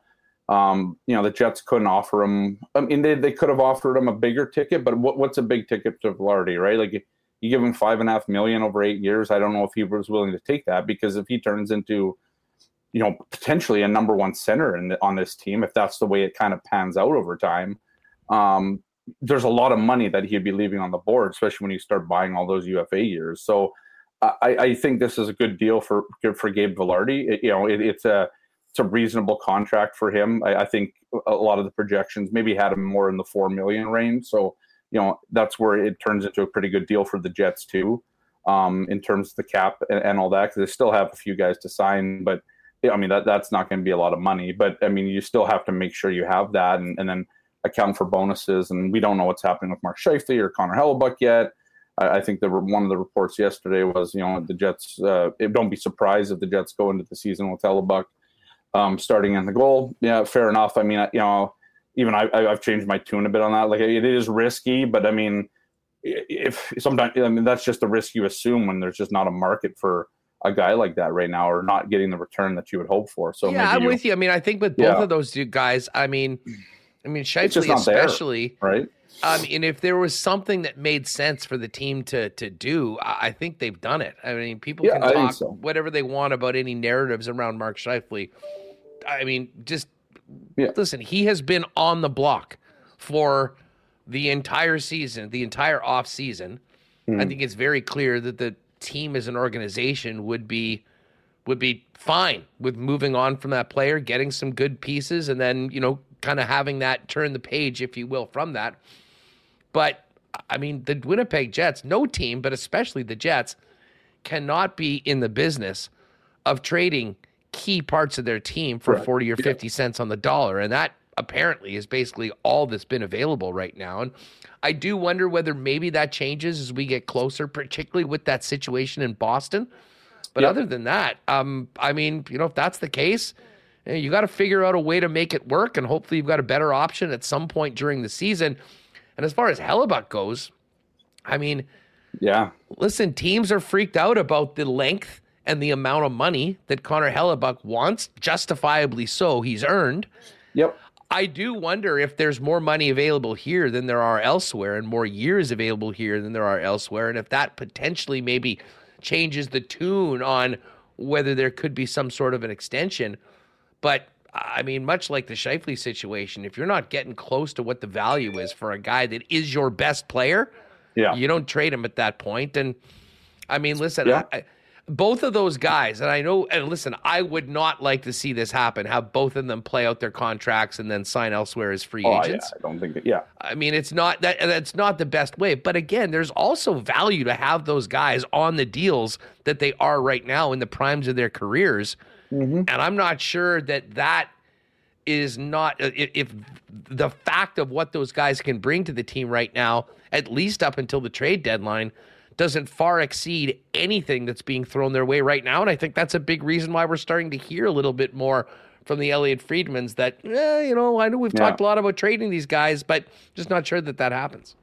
Yeah, I mean, you know, and yeah, you know, I've like I said, like I mean, I've, I've I've softened on this a bit because because part of the risk here is that this would happen, right? I mean, we, you know, I think when we saw the goalie market, especially the goalie market, kind of swell a little bit, and you know, you still have potentially John Gibson out there who is on a Connor Hellebuyck contract right now, but for the next four years, so you have a guy that's potentially two to three million dollars less. And im- not saying that John Gibson's on the same level as Connor Hellebuyck. He has been in the past, and, and I, I believe he's one of the most underrated guys in the league, just playing on a really bad team. But but you know, the, you know, is it worth using that two or three extra million somewhere else in your ri- lineup and to have you know instead of an S tier goalie, you have an A tier goalie, right? Like I mean, and so that's the thing. I, I- just like I wonder about some teams. Like you look at the LA Kings, right? And I'm not saying the Jets are going to go right back to that well, but are the are the LA Kings like comfortable going into the year with Pheonix Copley and and and and, and Cam Talbot as their one so. two? No, and so like I mean I'm you know I'm Maybe looking at Big Save thing- Dave. Maybe Big Save Dave's going to come in and steal the number one job and be the story of the season. maybe um, but but probably not so so i mean in, in the in, in, in the yeah, in the likelihood of that not happening uh you know do the jets try and go back there and see if they can get an, a, a Kaliyev or a, a, a byfield like i don't know like, here's the thing with la you look at this team you know they went out and spent a lot to get pierre-luc dubois they're they're looking to win. You know they just re-signed um they re-signed uh kopitar. Um so you know what what's the what's the plan there? You know like what what's the plan if your goalie tending a month through the season is you know your team save percentage is one of the worst in the league? Like you're going to get desperate. And then desperate teams do desperate things right? I mean and that that's so you know I, I get that like i get that and Hellebuyck has been one of the most durable goaltenders uh you know so you, you know you, if you're the jets you're probably not worried about it as much as you know, you're nervous, but you're still nervous about it. And I, you know, I think the same thing extends to Mark Scheifele. I mean, season-ending injuries don't happen all that often, but they they happen, and and it that's just like that's the biggest fear the Jets would have is you know something like that happens, and then these guys walk for absolutely nothing in the summer. Plus, you don't get anything out of them during the regular season for whatever you know time that might be. We do Um, get to a you know, but- situation, and I know we've talked about this before. Yeah. that if just- if this team has a really good year, Well, I, I, mean, know. if Scheifele's playing well and Connor Hellebuyck's Connor Hellebuyck, and they're sitting in second place in the Central Division, yeah, and you get to the trade deadline, I mean, it, it let's face it, it does make it a hell of a lot harder to pull the trigger on that deal. I, I don't think there's an, an argument to be made for that. Um, we've seen St. Louis in the past. Now, Yeah. again, I can't remember a team that was actually in a playoff spot. Like, it's one thing to be in the mix for a playoff spot. right. I'm trying to think of an example of a team that is sort of where the Jets are right now. And if they Mm. do play above their expectations, and there they are, you know, with the chance of, you know, you're second or third, you're very much in it in the postseason. Although, you know, not probably realistically a legit Stanley Cup contender. Although we all said that about the Florida Panthers last year, and they ended up in the final. You know what I'm Yeah. saying, though. I do. Yeah. Um, because I, I just going No, back to your Kings example, yeah. take a team like LA, and they go through this year winning a bunch of games, being in a really good spot to contend, but knowing that they've got below average goaltending, which just Mm-hmm. isn't going to cut it in the postseason. Like, what's the value of a Hellebuyck at the deadline, even without any sort of extension on an affordable deal already that really is not going to cost you much because two thirds of his salary's already been eaten up by games that he's played for the Winnipeg Jets. Like, and I would say Yeah. the same thing for Scheifele. I mean, obviously, there's a lot of baggage with Shife uh, that a lot of people are quite aware of around the National Hockey League, and I think that sort of diminished his value. Yeah. But if he was able to come back and sort of do a little bit of reputation um, repair and play well and produce, I mean, the fact of the matter is those guys would be key additions. There's no responsibility beyond that season if the teams don't want to re-sign the guys. Yep. And history's tell, tell us over and over and over again that those guys like look at what the Jets got for Andrew Copp at the deadline. Oh, I know. Yeah. So what does that mean for a Hellebuyck or Scheifele if that is the case? The oh, problem is yeah. though, if they're doing well, that those trades are very, very hard to make, and you don't see them very often by teams that are legitimate playoff teams. No, and like, who do you piss off in the like? Uh, it, you you. This is the problem. Like we saw it last year at the deadline where guys were upset that the Jets didn't go harder in, and that's on the team, and that's with this team, which was at the time a bubble. You know, they were a, you know essentially a bubble team. Like we knew who the Winnipeg Jets were going to be. But if you're in like second place, like you said, I mean, using that example, and then you sort of give up on the team, like uh, that that's not something that that, again, like it's not really something that the Jets can afford to do when you're trying to when you're trying to attract players to sign here, to sign, you know, to to to stay here or whatever. Can you really? I mean, you, you would you would put yourself into a really an impossible situation in that case. And I think at that point, you just have to go for it, right? Like I don't think, I don't know, and this might sound insane because it sounds insane to me because like I mean. I'm been the one saying the whole time, like it, it's very risky just to go into the season. Never mind past the trade deadline where you're not going, to you know, you're not going to get anything for these guys. Banners fly forever, right? I mean, that's the one thing. But and and you know, if you win, everything changes. The whole pressure and all that kind of stuff goes away. But I mean, that, that that's that's a hell of a dice roll, right? I mean, especially for a team that has such a tough time. Like you, you know, we saw with this with the Pierre Luc Dubois trade, they they got a couple guys with term in that trade. Like that's what they need. You can't be you're not going to be getting guys with term, and you might lose your best goaltender, eh, well, one of the well, literally one of the league's best goaltenders, and and and and a top tier center for nothing. Like that, that, that that's just a really it, they put the Jets would put themselves in a really rough situation if they did that. Now, you know, if but you're in second place, I mean, there's a, probably a reason why you're in second place at that time of the year. It would it would have to be so convincing, Huss. Like, I mean, I think that's where it would have to be. It would have to be so convincing for a lot of people, right? For the fan base, for for the Jets organization. That's what I'm it- saying. it- it's it so easy for future, right? fans or the geniuses in our chat that have the info Yeah. that they have the answers for everything. It's so easy to just say, "Well, just go and do this." First of all, we know that the offers haven't been there for these players, so Right. I'm not sure there's anyone that's saying, "Yeah, make shitty trades and just Yeah. get rid of." two of your best and most important players. Yeah. I haven't seen that. But it, it's super easy to say, you know what? Listen, I know you're having a great season, and these guys have worked all that all that time to get to where they are, and just say, well, sorry guys, big picture, Yeah. we're getting rid of these guys. I'll tell you what, it's a very different conversation with the general manager than it is for the head coach.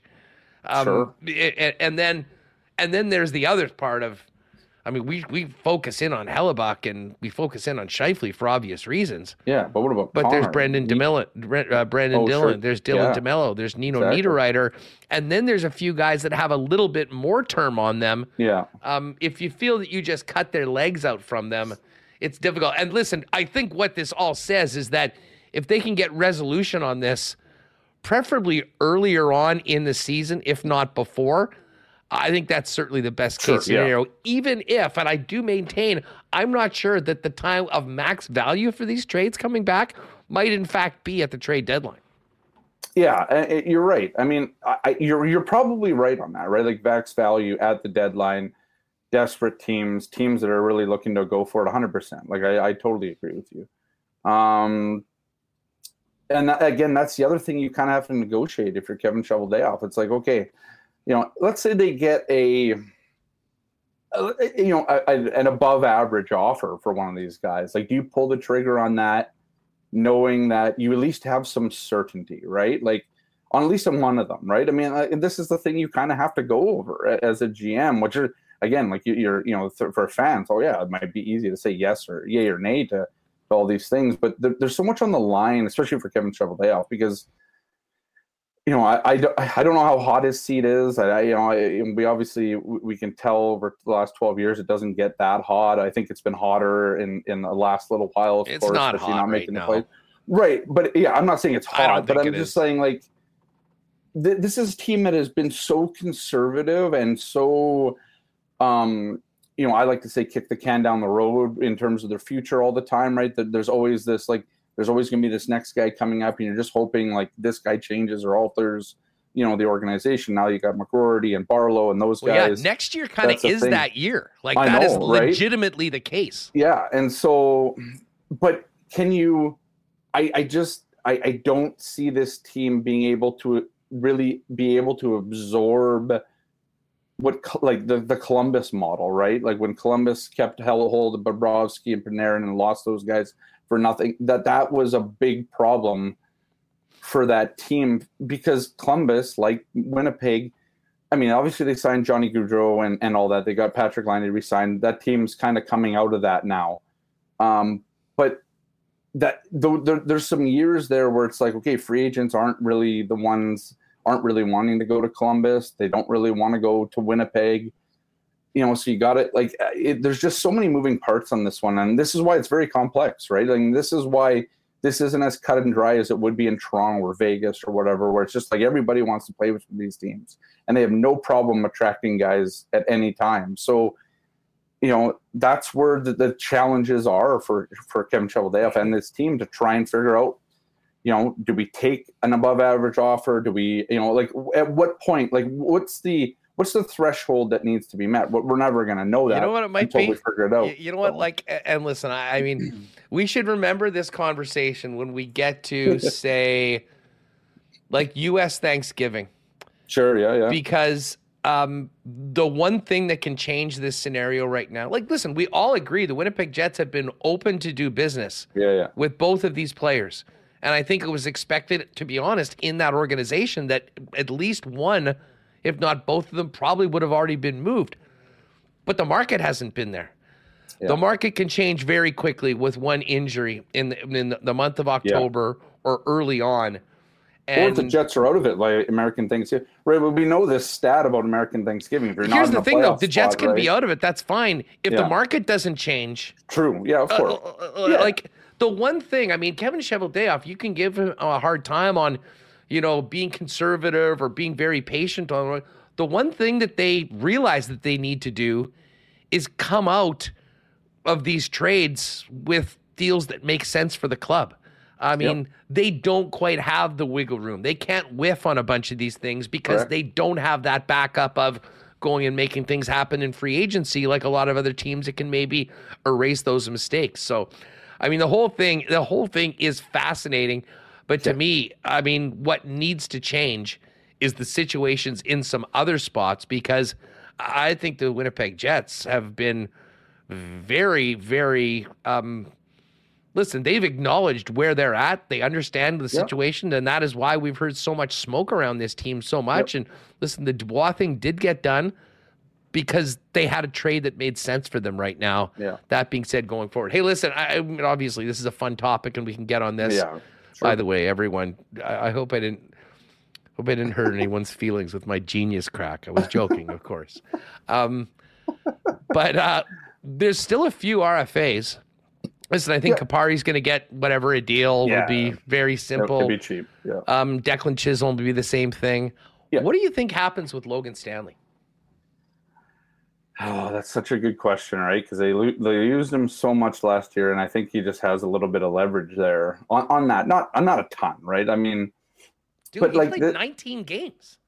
Did he only play 19 this yeah. past season? I thought he like, played. Oh, maybe it was the last the year before that. Then, yeah, I mean that was all the, the injuries this year, right? He yeah, got yeah, hurt, and then he got yeah, straight up left in the dust by Dylan Samberg. Yeah, I don't think so there's he, a single person right, in that organization sorry, that thinks that Logan Completely Stanley is going to be no, I, am surprised he hasn't been traded yet. But you know, I, I honestly think that that he's a guy that if you're trying to get price something out of somewhere else, you know, you, you can you know you can float Logan Stanley there. I'm not not entirely sure. There's a lot of teams that are. I mean, obviously they're not chomping at the bit to you know to trade for Logan Stanley because I think that trade would be made right now. Like, what what what's the expectation of a return for Logan Stanley? The Jets aren't getting a first round pick for him, um, obviously. Um, and he and he's just not the defenseman they thought he would be. And and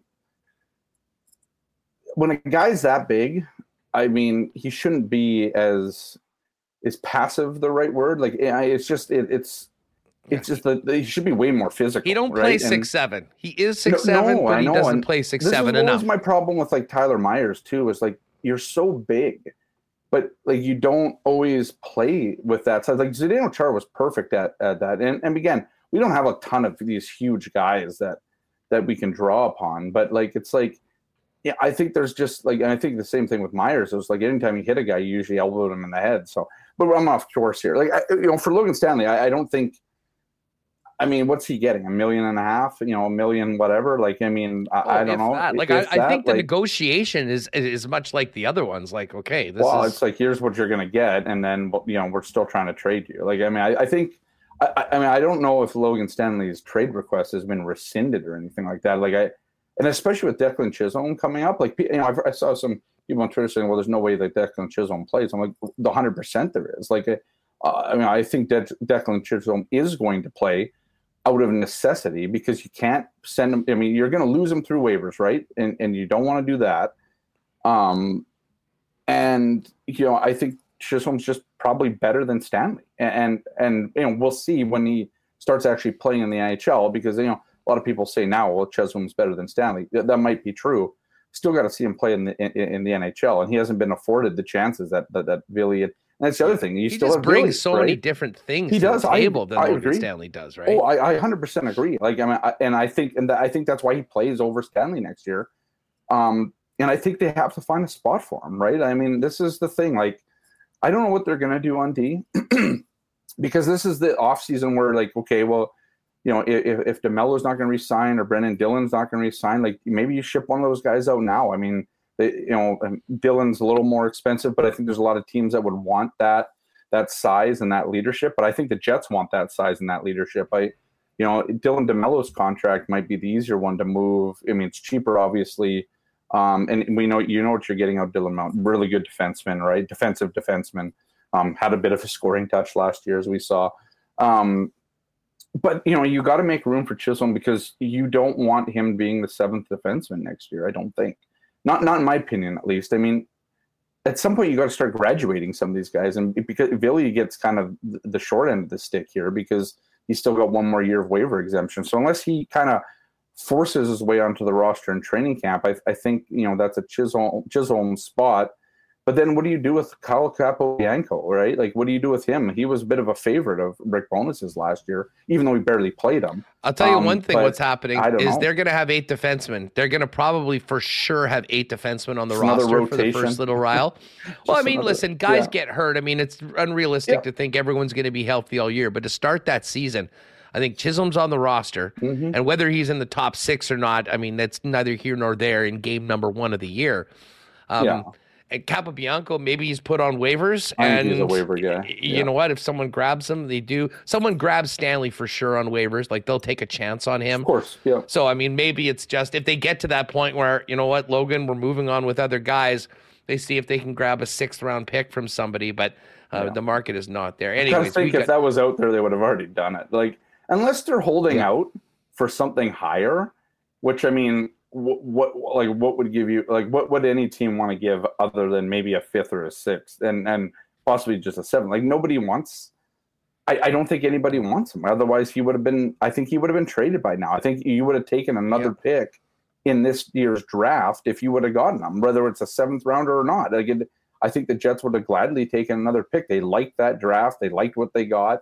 I think they would have just taken another pick for him, you know, because it, it's not working out for him here. And you know, if you can replace him with another guy, whatever. So at yeah, a certain point, you're going to be faced with the decision of getting something or getting nothing uh, when you Yeah. have to cut down for the beginning of the season. Enjoy this game tonight and uh, have an awesome Yeah, weekend. Uh, we'll do it again next week, Scotty. yeah, sounds good, guys. Appreciate it. There's uh, Scott Billeck of the Winnipeg Sun. Uh, okay, well, of course, it's game day. And you know what that means, folks? 5.30 p.m.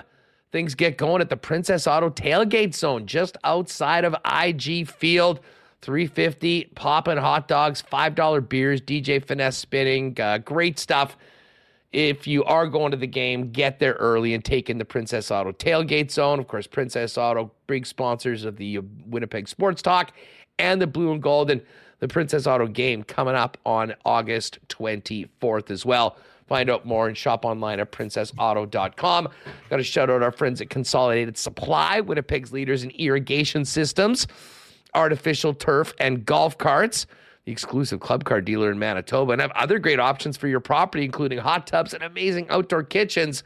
Not to mention, they are the leaders in small engine parts and repair. Whatever you need, they've got you covered in so many different ways. Pop by and see them at the showroom, open to the public at 1395 Niagara Road East, or find out more online at their newly relaunched website at cte.ca. If you got your weights on for the Bomber game tonight, if you do need them, come on down to Royal Sports. And listen, you know they've got the best selection of Winnipeg Jets gear, all your Bomber gear as well. NFL, Major League Baseball, Blue Jays. One thing you might not know is that they are the soccer headquarters. We got the women playing tonight. Let's go, ladies, against uh, Nigeria. New jerseys are in, and we won't get into the ridiculous management of Canada soccer. But if you do want to support the team, you can get the new gear ready to go for the Women's World Cup at, at uh, Royal Sports and so much more. Pop on down and see them 750 Pembina Highway. And uh, online, Instagram, Royal Sports Pembina for the latest merchandise drops and sale information. Hey, if you're not going to the game tonight, uh, or maybe after the Bomber game, slide into your local BP for Canada Nigeria on the big screen with big sound, ice cold schooners, world famous BP wings, gourmet pizzas, and the latest from the BP feature menu. Nowhere better to get together with your crew to watch the big game than BP. And of course, if you're staying in, you can order online at bostonpizza.com. All right, rare matinee, weekday matinee for the Blue Jays. It's always great to catch up with our pal Andrew Stoeten. You can find his work at the thebatflip.ca. Andrew, what's going on, man? How are you? I'm doing great. Just watching the Blue Jays game. It is a rare weekday matinee, but uh, yeah, it's nice. Uh, How are I'll- things I'll looking take to. South? They're trying to salvage something out of this series that uh, started with a bit of a thud in these first two games against the Padres. Yeah, it really did. Uh, Vladdy, as as we speak, just hit a uh, an opposite field home run. Two nothing. They are up uh, at the very moment uh, here. So hopefully that holds. They're, they're set up well. They got Swanson and Romano ready to go in the ninth inning, uh, the eighth and ninth. So yeah, uh, hopefully they can salvage something and, and sort of get back on the, the the vibe train that they were on, you know, just before and coming out of the All Star break. Hey, listen, I, I just have to quickly ask you about the visitors. you know, you see that lineup in San Diego and you see what they've done the last couple days. How the hell is this team 46 and 50? It's wild. I mean, and they've had a lot of the same problems that the Jays had have, have had in terms of the runners and scoring position stuff, which uh, you know isn't isn't uh, something that's sort of in their character. It's just they've just happened haven't happened to get the hits when when they've needed them. I think that's really you know in a lot of ways been the main struggle for them this year. Um, but yeah, no, it's just a loaded lineup. They're spending a ton of money. Uh, and and you know it, it looks like they ha- they have decisions to make as the trade di- deadline approaches, right? I mean, because that is a that's a team that should be a contender, but right now just does not look like it. Well, we'll get into the deadline for a minute for the Blue Jays, but I mean, you know, listen, this team has stunk in their division this year. Um, they've given up, I mean, so many opportunities to to to make big ground. Tampa looked like they were running away on it for a while. They've sort of come back to the pack and you know, with the few wins heading into the All Star break, all of a sudden the Jays, Andrew, are just five and a half back. I mean, very nicely placed to be a part of the postseason. Um, I mean, where are you at on this season so far? And the fact it's a long, it's a marathon, not a sprint. Have the Jays sort of put themselves in a position to not only be aggressive at the trade deadline, but to be a contender when it really counts, and that's October? Yeah, I, I, think they have. I really think they have, and it, it, feels weird to say it because it's just been such a frustrating team to watch so many nights this year, and it, it's it feels like the offense isn't good enough. They're going through a game right now where you know they had plenty of opportunities to, to cash runs against Blake Snell and, and just could not make it happen. Uh, scratched out a couple, scratched out one, hit a home run for another, which hasn't happened enough this year either. There are definitely flaws there, but yeah, I think that when you you know you look at where they're they're at right now, especially with Tampa falling back to earth a little bit. The Orioles, uh, I, am still not 100% sold on them, but I think that they're in a great position and I'm going to, you know, add at the trade deadline, obviously. Uh, that bullpen is really, really good. Um, but yeah, I think the Blue Jays are right there with anybody right now, which again, yeah, feels odd. Uh, and have an opportunity at the deadline to really, you know, make this team better. Add a bat that can that can, you know, add another dimension to the offense, which I think is really important. Uh, you know, maybe as, as, tough as it might be to swallow for someone like Ross Atkins, maybe push uh, Dalton Varsho to the side a little bit, uh, get somebody who can, you know, who, who, can, you know, hit the baseball a little bit better, uh, who can get on without, you know, uh, resorting to bunts. Uh, it's been a tough go for Varsho for a lot of the year, and and I think that that's a, an obvious sort of weak spot in the lineup that that could do with uh, with some help, though it doesn't necessarily have to mean bringing in a left hand a, a, left fielder. Uh, you know, they have versatility to push Merrifield out there. They can do a lot of different things there, which I think will help them. It doesn't even have to be, uh, you know, I think there, I, I think there's a, an opportunity for someone to take some at bats uh, from Brandon Belt probably as well, even though he's kind of gone quite well. Uh, some of the underlying under the hood stuff doesn't doesn't uh, impress me as much with Belt as uh, as the the you know the top line stats do. Uh, but yeah, I think you know the pitching has gone so well as long as they've got Gausman and, and Bassitt's gone well again. Uh, there's there's there's a lot to like here, which which I think a lot of Jays fans would be surprised by, and I think a lot of Jays fans a month or two ago would have been surprised by. But yeah, the the Rays especially, I think falling back has made that all in play and feel a little bit better. Well, I'm I'm still living off my bold prediction going into the season that everyone that gave up on Yusei Kikuchi would be having egg on their face because he was got a big. Now, listen, he has struggled somewhat over the last little while, but I got to say this: even though we don't talk about him around the top of the rotation, I do wonder where the Jays would be right now if Kikuchi didn't have the first half that he did. No, I think that's absolutely true. No, he he he put in some really good performances. You're right; he struggled a bit lately, um, but you know that that happens to the best of them. I suppose. But but you know, I think he is a guy who is in peril of you know maybe getting forced out of the spot and into the bullpen. Uh, there's certainly there's a role that Mitch White is is uh, in at the moment that I think Kikuchi would would probably look pretty good in as sort of that that depth guy. Uh, if they had, you know, if Ryu comes back and looks like the guy we thought he or he was in 2020, not necessarily 2021, uh, and if Alek Manoah can find it again, which you know the jury is still out there, especially after his performance this week. Uh, but no, you're right. Kikuchi has been has been more of the guy that we expected to get when he signed last year, and and and had he had the kind of sideways disaster that he did last year, this year, uh, they would be a lot worse off for it. Absolutely. You know, you mentioned, uh, you know, Varsho and potentially getting someone else to come in in that spot. I mean, one of the luxuries that Jay's pitchers do have is arguably the best defensive outfield. I mean, when you've got Kiermaier and Springer and Varsho, even if they're not hitting very well, I mean, they will help you win games from a defensive perspective. Um, I, am sure that's that goes into the thought if you take him out of the lineup or make moves.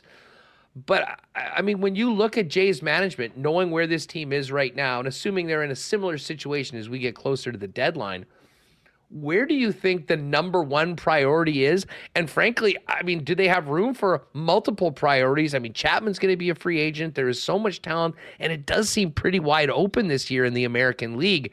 I mean, this, I don't know, from my perspective, I think that I would almost be surprised if they weren't really aggressive because of the expectations of the club. And I mean, you don't have many years that it's as wide open as it is right now, which is with as much talent as the Blue Jays have on their roster. I, I think that's absolutely right. And I think, you know, people are kind of wondering what they're going to do at the deadline and thinking that it might be, you know, uh, some smaller bets, looking for bargains, kind of stuff. But I, I'm starting to think more the way that you're you're suggesting there, which is that there the time is right to really be aggressive uh, because of what you say, because of being wide, wide open, also because you know there's only two more seasons of, of Bo Bichette and Vladimir Guerrero Jr. left if they don't extend them.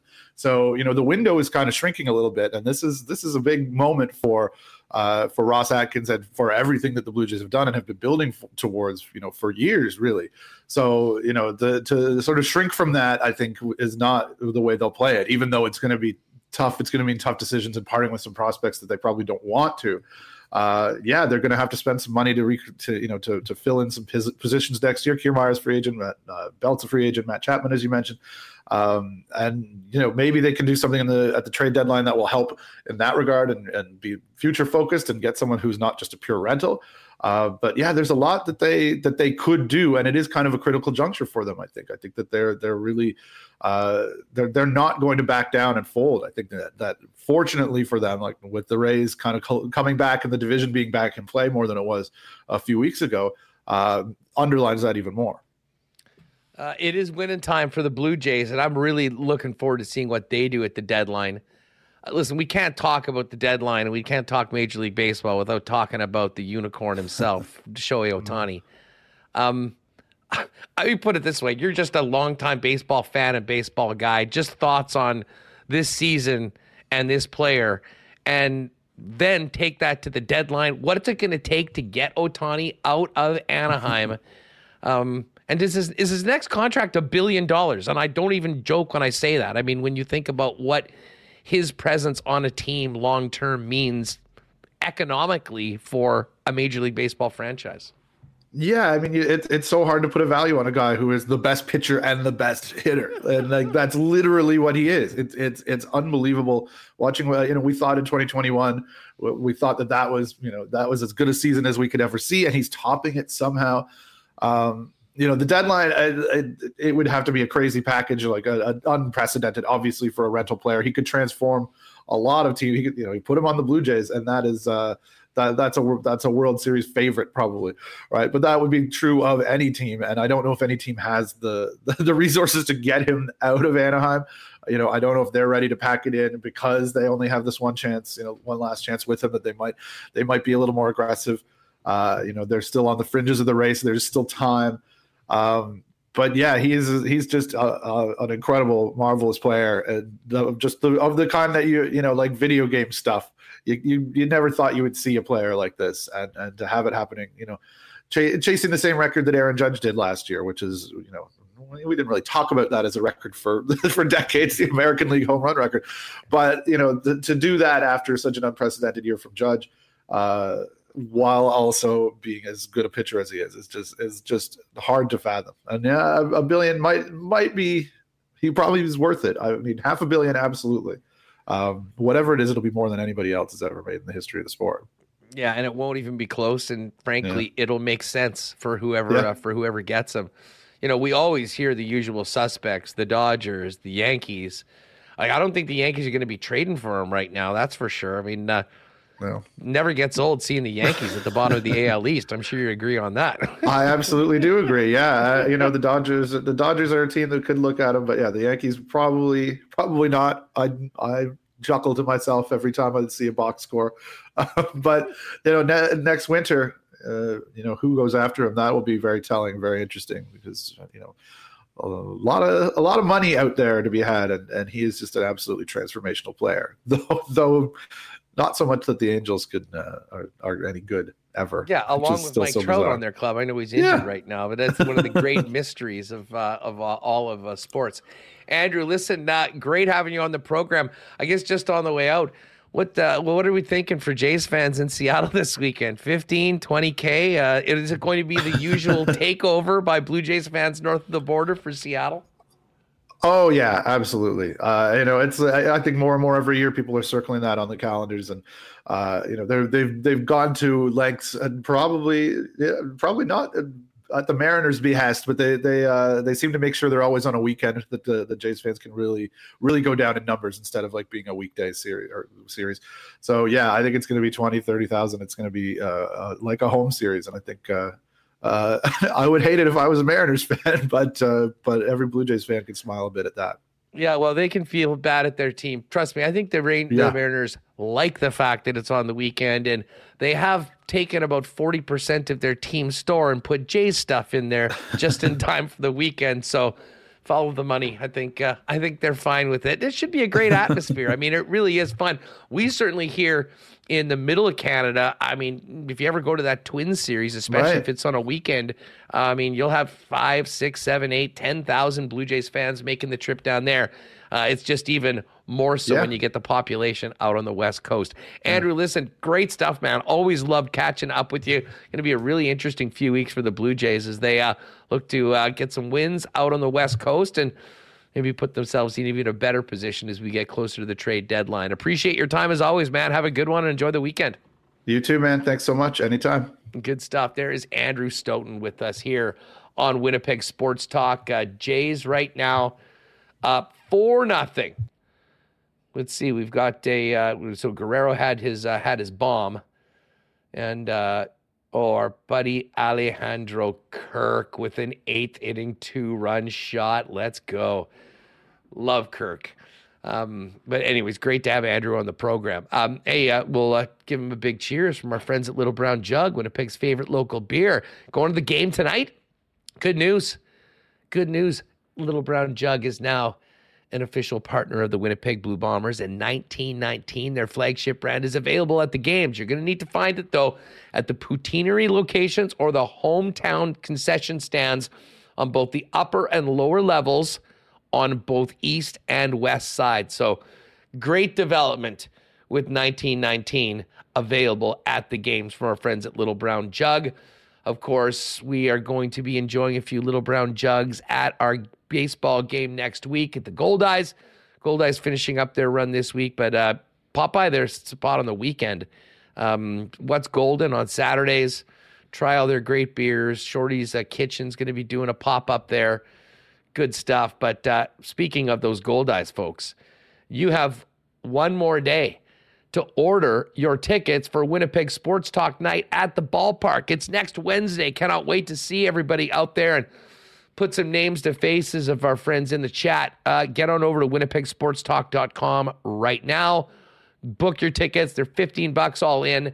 And we'll include a WST uh, koozie for everyone while supplies last. Although we've had a great, great turnout, uh, well over 60 tickets right now. Love to keep filling up that park and uh, get ready to have some fun and uh, great time at the ballpark on on Wednesday night with the gang over at Winnipeg Sports Talk. And before that, don't forget the uh, Ballpark Brew Fest is this weekend. Andrew Collier is going to join us tomorrow to give us a little primer of uh, what's to come on the weekend. But tickets are available right now. Go to the Goldeyes website. That is Saturday afternoon from 1 until 5.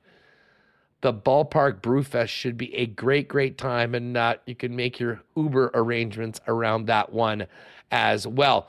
Um, big shout out to our friends at Aikens Lake Wilderness Lodge, counting down the days before we're able to get out there, and I'll certainly have some great content from Aikens up on our social channels. But if you are thinking about a world class fishing experience where the only thing more world class than the fishing is the incredible hospitality of the Terens and the Aikens family, that's where you need to be. Get on down to aikenslake.com for more information and get in touch about 2024 bookings, which are well underway, and even the uh, a couple of remaining spots for the remainder of 2023. Um, what else do we need to do here, Remis? We will get to the Coolbet lines. I got something juicy for the game tonight.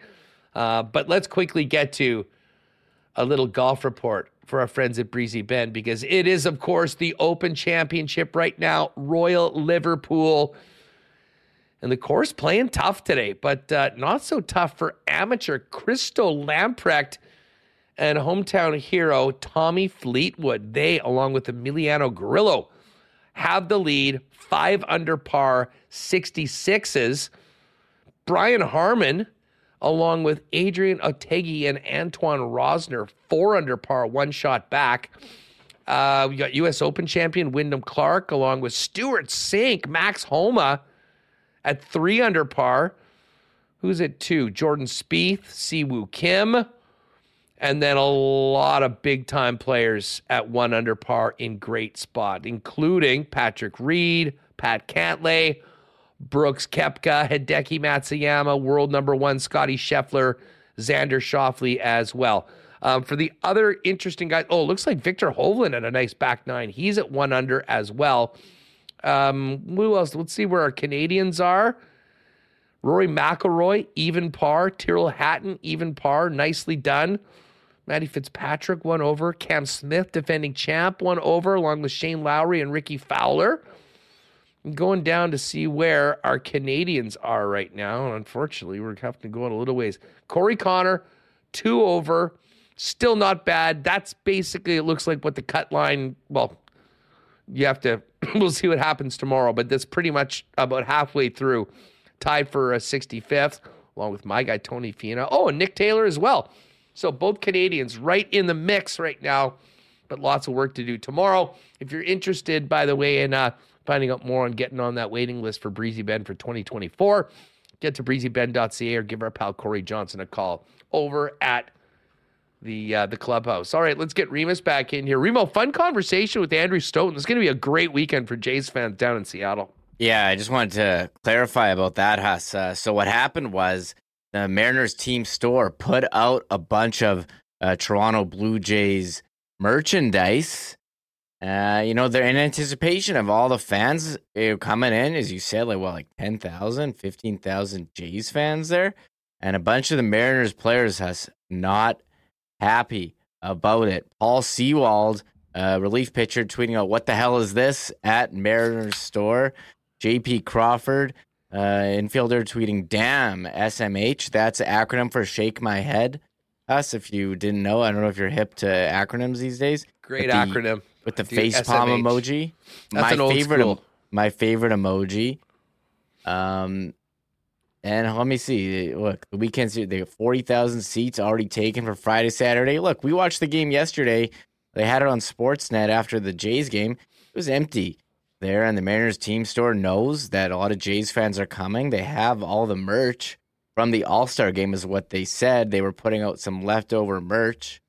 Uh, but eventually, because the players complained, they removed it. I don't think, I don't see what the big deal is. If they should be getting mad at anyone, mad at, get mad at their own fans for for not going. And I say that as someone who owns, I don't know, like twenty different at least Mariners Mariners hats. So, um, I mean, it's just a business decision.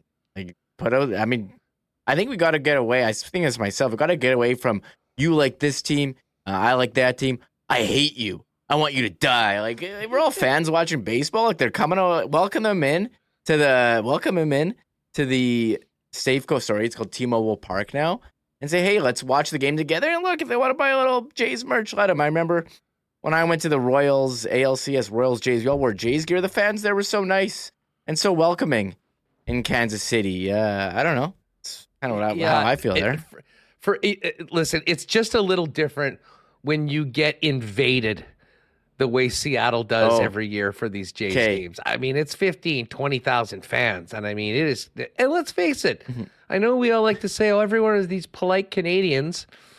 I would say that they can probably become somewhat obnoxious, especially if you were part of the home team. So, um, listen, bring on the rivalry, though. And I don't blame Seattle for making a little bit of money off those visiting fans, although it is sort of a tough look. Can't you just do something temporary outside the stadium and don't tell anyone it's the actual team that's doing it? True. Well, okay, Schickster says Would you be okay if Jets gear store? You know, there's so many Maple Leafs fans that come every year for the Leafs Jets game. Would you be okay if Jets gear started selling Hard Ma- no. Hard Maple no. Leafs jerseys and T-shirts? I was like, "Ah, absolutely not. No way. So you know what? I take back everything I just Good said. Good point, Schickster. I stand with. Uh, I guess I maybe I'm not a real Mariners fan now, or I do have a soft spot for the Jays. How could I not? But uh, I take back everything I just said. Absolutely not. Bush League move, selling opposing merch in your own team store. What? How? How could they do that? Oh yeah, Uh, Reg Dunlop says, "Okay, do they sell rider gear at the Bomber store before the Banjo Bowl? Do they?" I doubt it. Highly, no highly doubt it. The only thing I can remember, and this is, and people of my vintage might remember this. My first, like, whenever I went to a Jet game when I was a little kid, I would usually get a puck of the team that the Jets were Yeah. playing. Okay, That, that that was a really thing. I always shout out to my dad, but we'd go there and I would be able to get something, and I would always get a puck. So I've got like, or I don't, I don't probably don't have them anymore. But as a as a youth, and those were like prized possessions. But it certainly wasn't like a hat or merchandise of some of the other teams. Although I do remember the other thing you'd get a puck or sometimes pennants, pennants of those other Yes. teams, and that I think has gone the way. I mean, it's all just Jet stuff, and pretty much at any team, they're not. You're not buying a Boston Bruins pennant at um, at a game, uh, probably because they're so readily available elsewhere. But that was the place to do it. And there was a lot of kids' rooms um, around my age that had a whole bunch of pennants from the rest of the National Hockey League that they probably got at games along with those pucks. A little bit of a trip down memory lane of NHL souvenirs here in Winnipeg. I remember I went to a Jets game at the Winnipeg Arena, and I think my brother got, or we got two mini sticks. My brother got like a Jets mini stick, and I took the Kings one because you know Gretzky played for the King. They're they're cool. They have sweet colors, so that's mini stick Well, that I got. So I'm with you there. Schickster's our Canada Life Center insider as well. Yes. they do have the warm up pucks. And actually, this is probably a next level piece as far as like a memento if you have a kid that goes to the game. Those warm up pucks that have both teams and the day's game on them. Uh, and I think they're 20 bucks and they have them at the first intermission. So, kind of a very neat, uh, kind of a very neat um, uh, little uh, souvenir if you're uh, if you're looking for it um, when you're at the games. If you have a little one and you want something that'll always remember the game, you can't get those pucks. All right, let's uh, let's take a look at these Coolbet lines for this game tonight. Oh, you got something else? Yeah, we we're always into um weirdo injuries, us, and with the Jays in Seattle playing the Mariners, uh, Mariners outfielder Jarred Kelenic, he's going to be out with a broken bone in his left foot.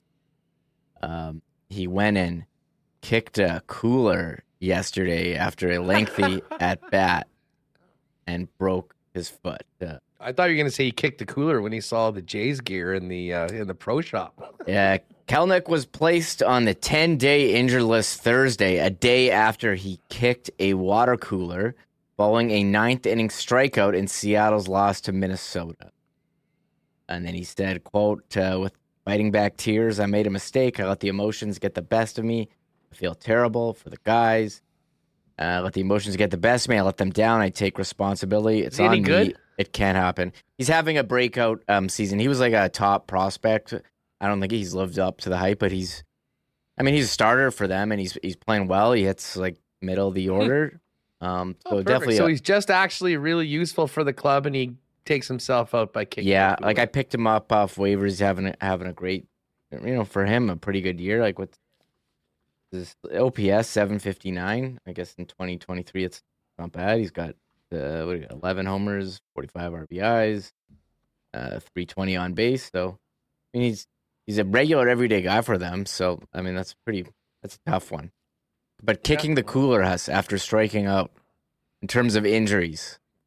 You know what, guys? Don't blame the cooler. Just just saying, it wasn't the cooler's fault. How could we have prevented this? Um, Jay is still uh, top of the ninth now, four nothing. bringing in Romano. Yeah, Romano's in for the Blue Jays. We'll kind of follow this through. Okay, let's get over to Coolbet because, of course, we got a big game tonight. Bombers are now 15 and a half point favorites, which is such a monster number. But I get it. The Elks have had a, a miserable season. They haven't won any games. And the Bombers are going to be in an ornery, ornery mood after what happened in the nation's capital on Saturday. Total for this game is 46 and a half. I'm trying to find a team total for the Bombers. It's probably pretty close to that. I think they're going to roll. Obviously, you get Kenny Lawler back in. Huge, huge boost. I think Kenny Lawler gets into the end zone. I'm, t- I'm sprinkling on him at plus 110 for an anytime TD score. Something tells me we won't see a plus beside Kenny Lawler's name after this game tonight. Um, also interesting to see a big number. The Brady Oliveira rushing number is now up to 83 and a half.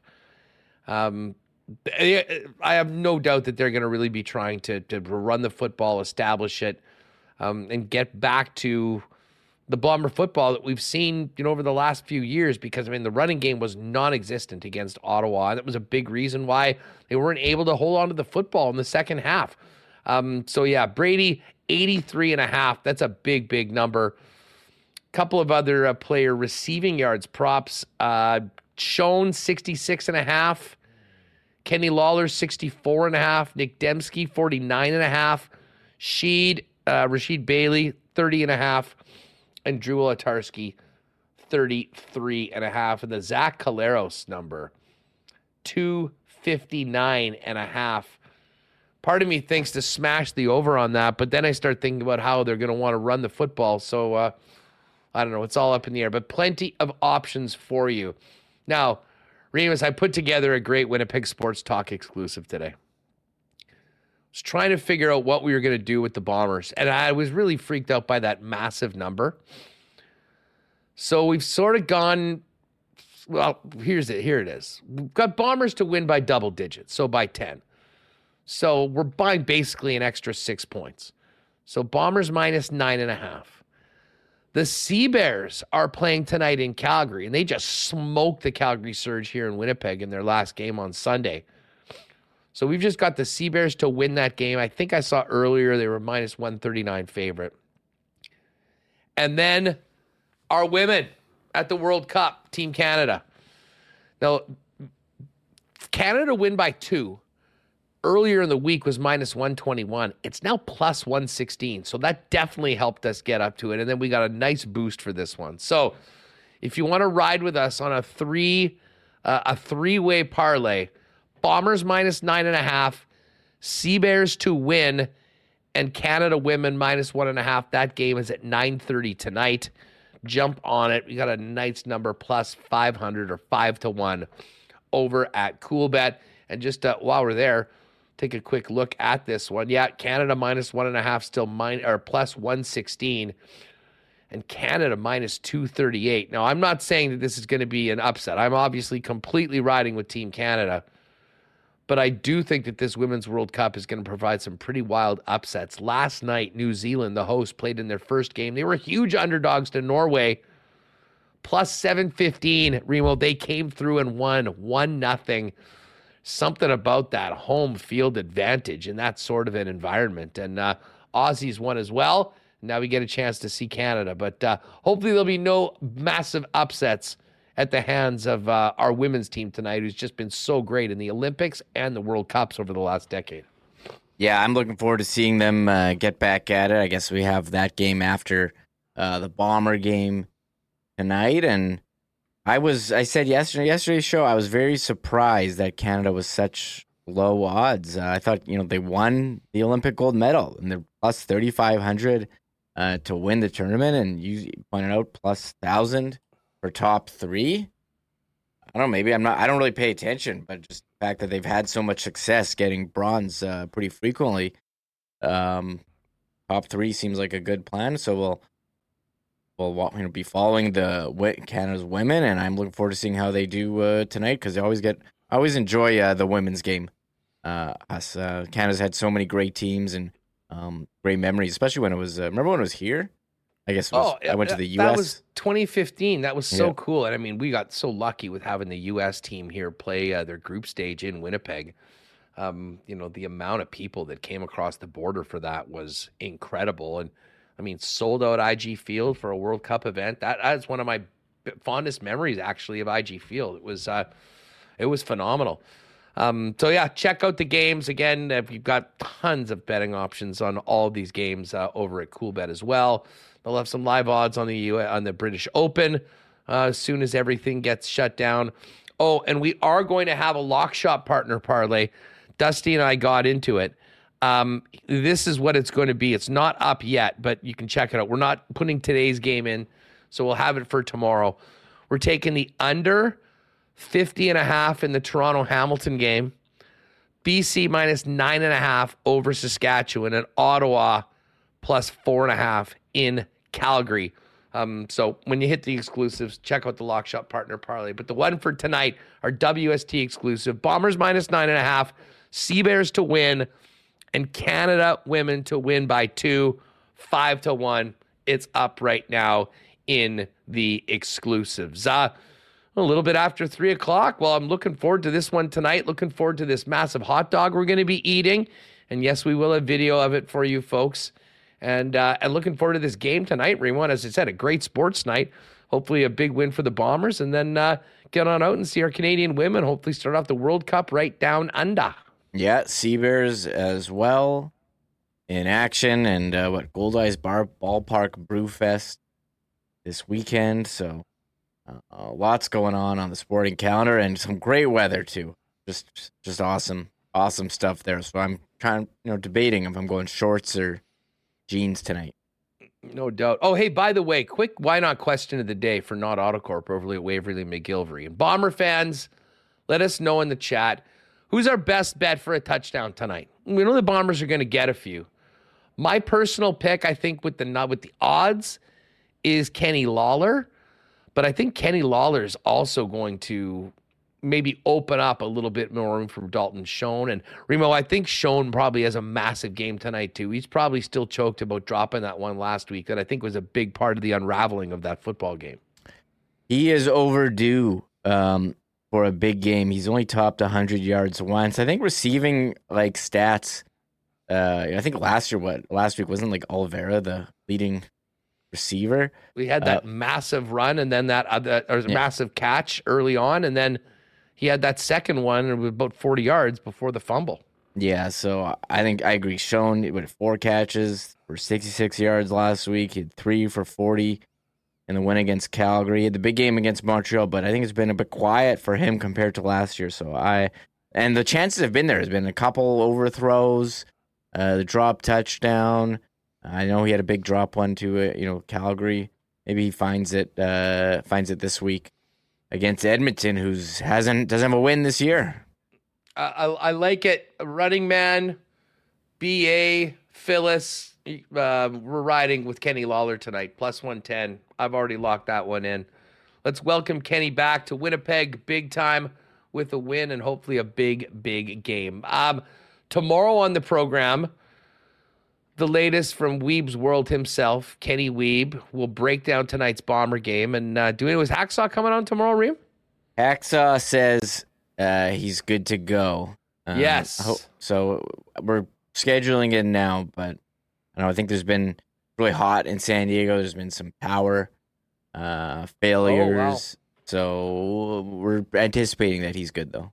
He is he is scheduled to he start, emailed me. but it He could said- be a game time decision. Uh, we've missed Hacksaw. Lots to talk about with Saw. Uh, Andrew Collier's going to jump on. Can we more from tonight's Bomber game? It should be a great, great show to kick off another weekend. Uh, all right, thanks to all of our sponsors that make this show happen. All of you for joining us, especially the people live today on YouTube. Hit that red subscribe button, and all of you podcast listeners. Uh, enjoy. Thanks to Darrin Bauming for coming on. Don't forget post game coverage of tonight's game over on Bonfire after the final uh, whistle, about 15 minutes afterwards. Big thanks to Andrew Stoeten, Scott Billeck as well. Uh, all right, we got a 32 inch hot dog to take down. and the Bombers have a winless team to take down. Maybe we'll see at the park tonight at IG Field, and if not, we'll see tomorrow 1 p.m. right here on WST. And go Canada tonight. Oh my God! Oh! Shut it down! Oh, Let's go home! Thanks for tuning in to Winnipeg Sports Talk Daily. Make sure to subscribe on YouTube and your favorite podcast feed at winnipegsportstalk.com.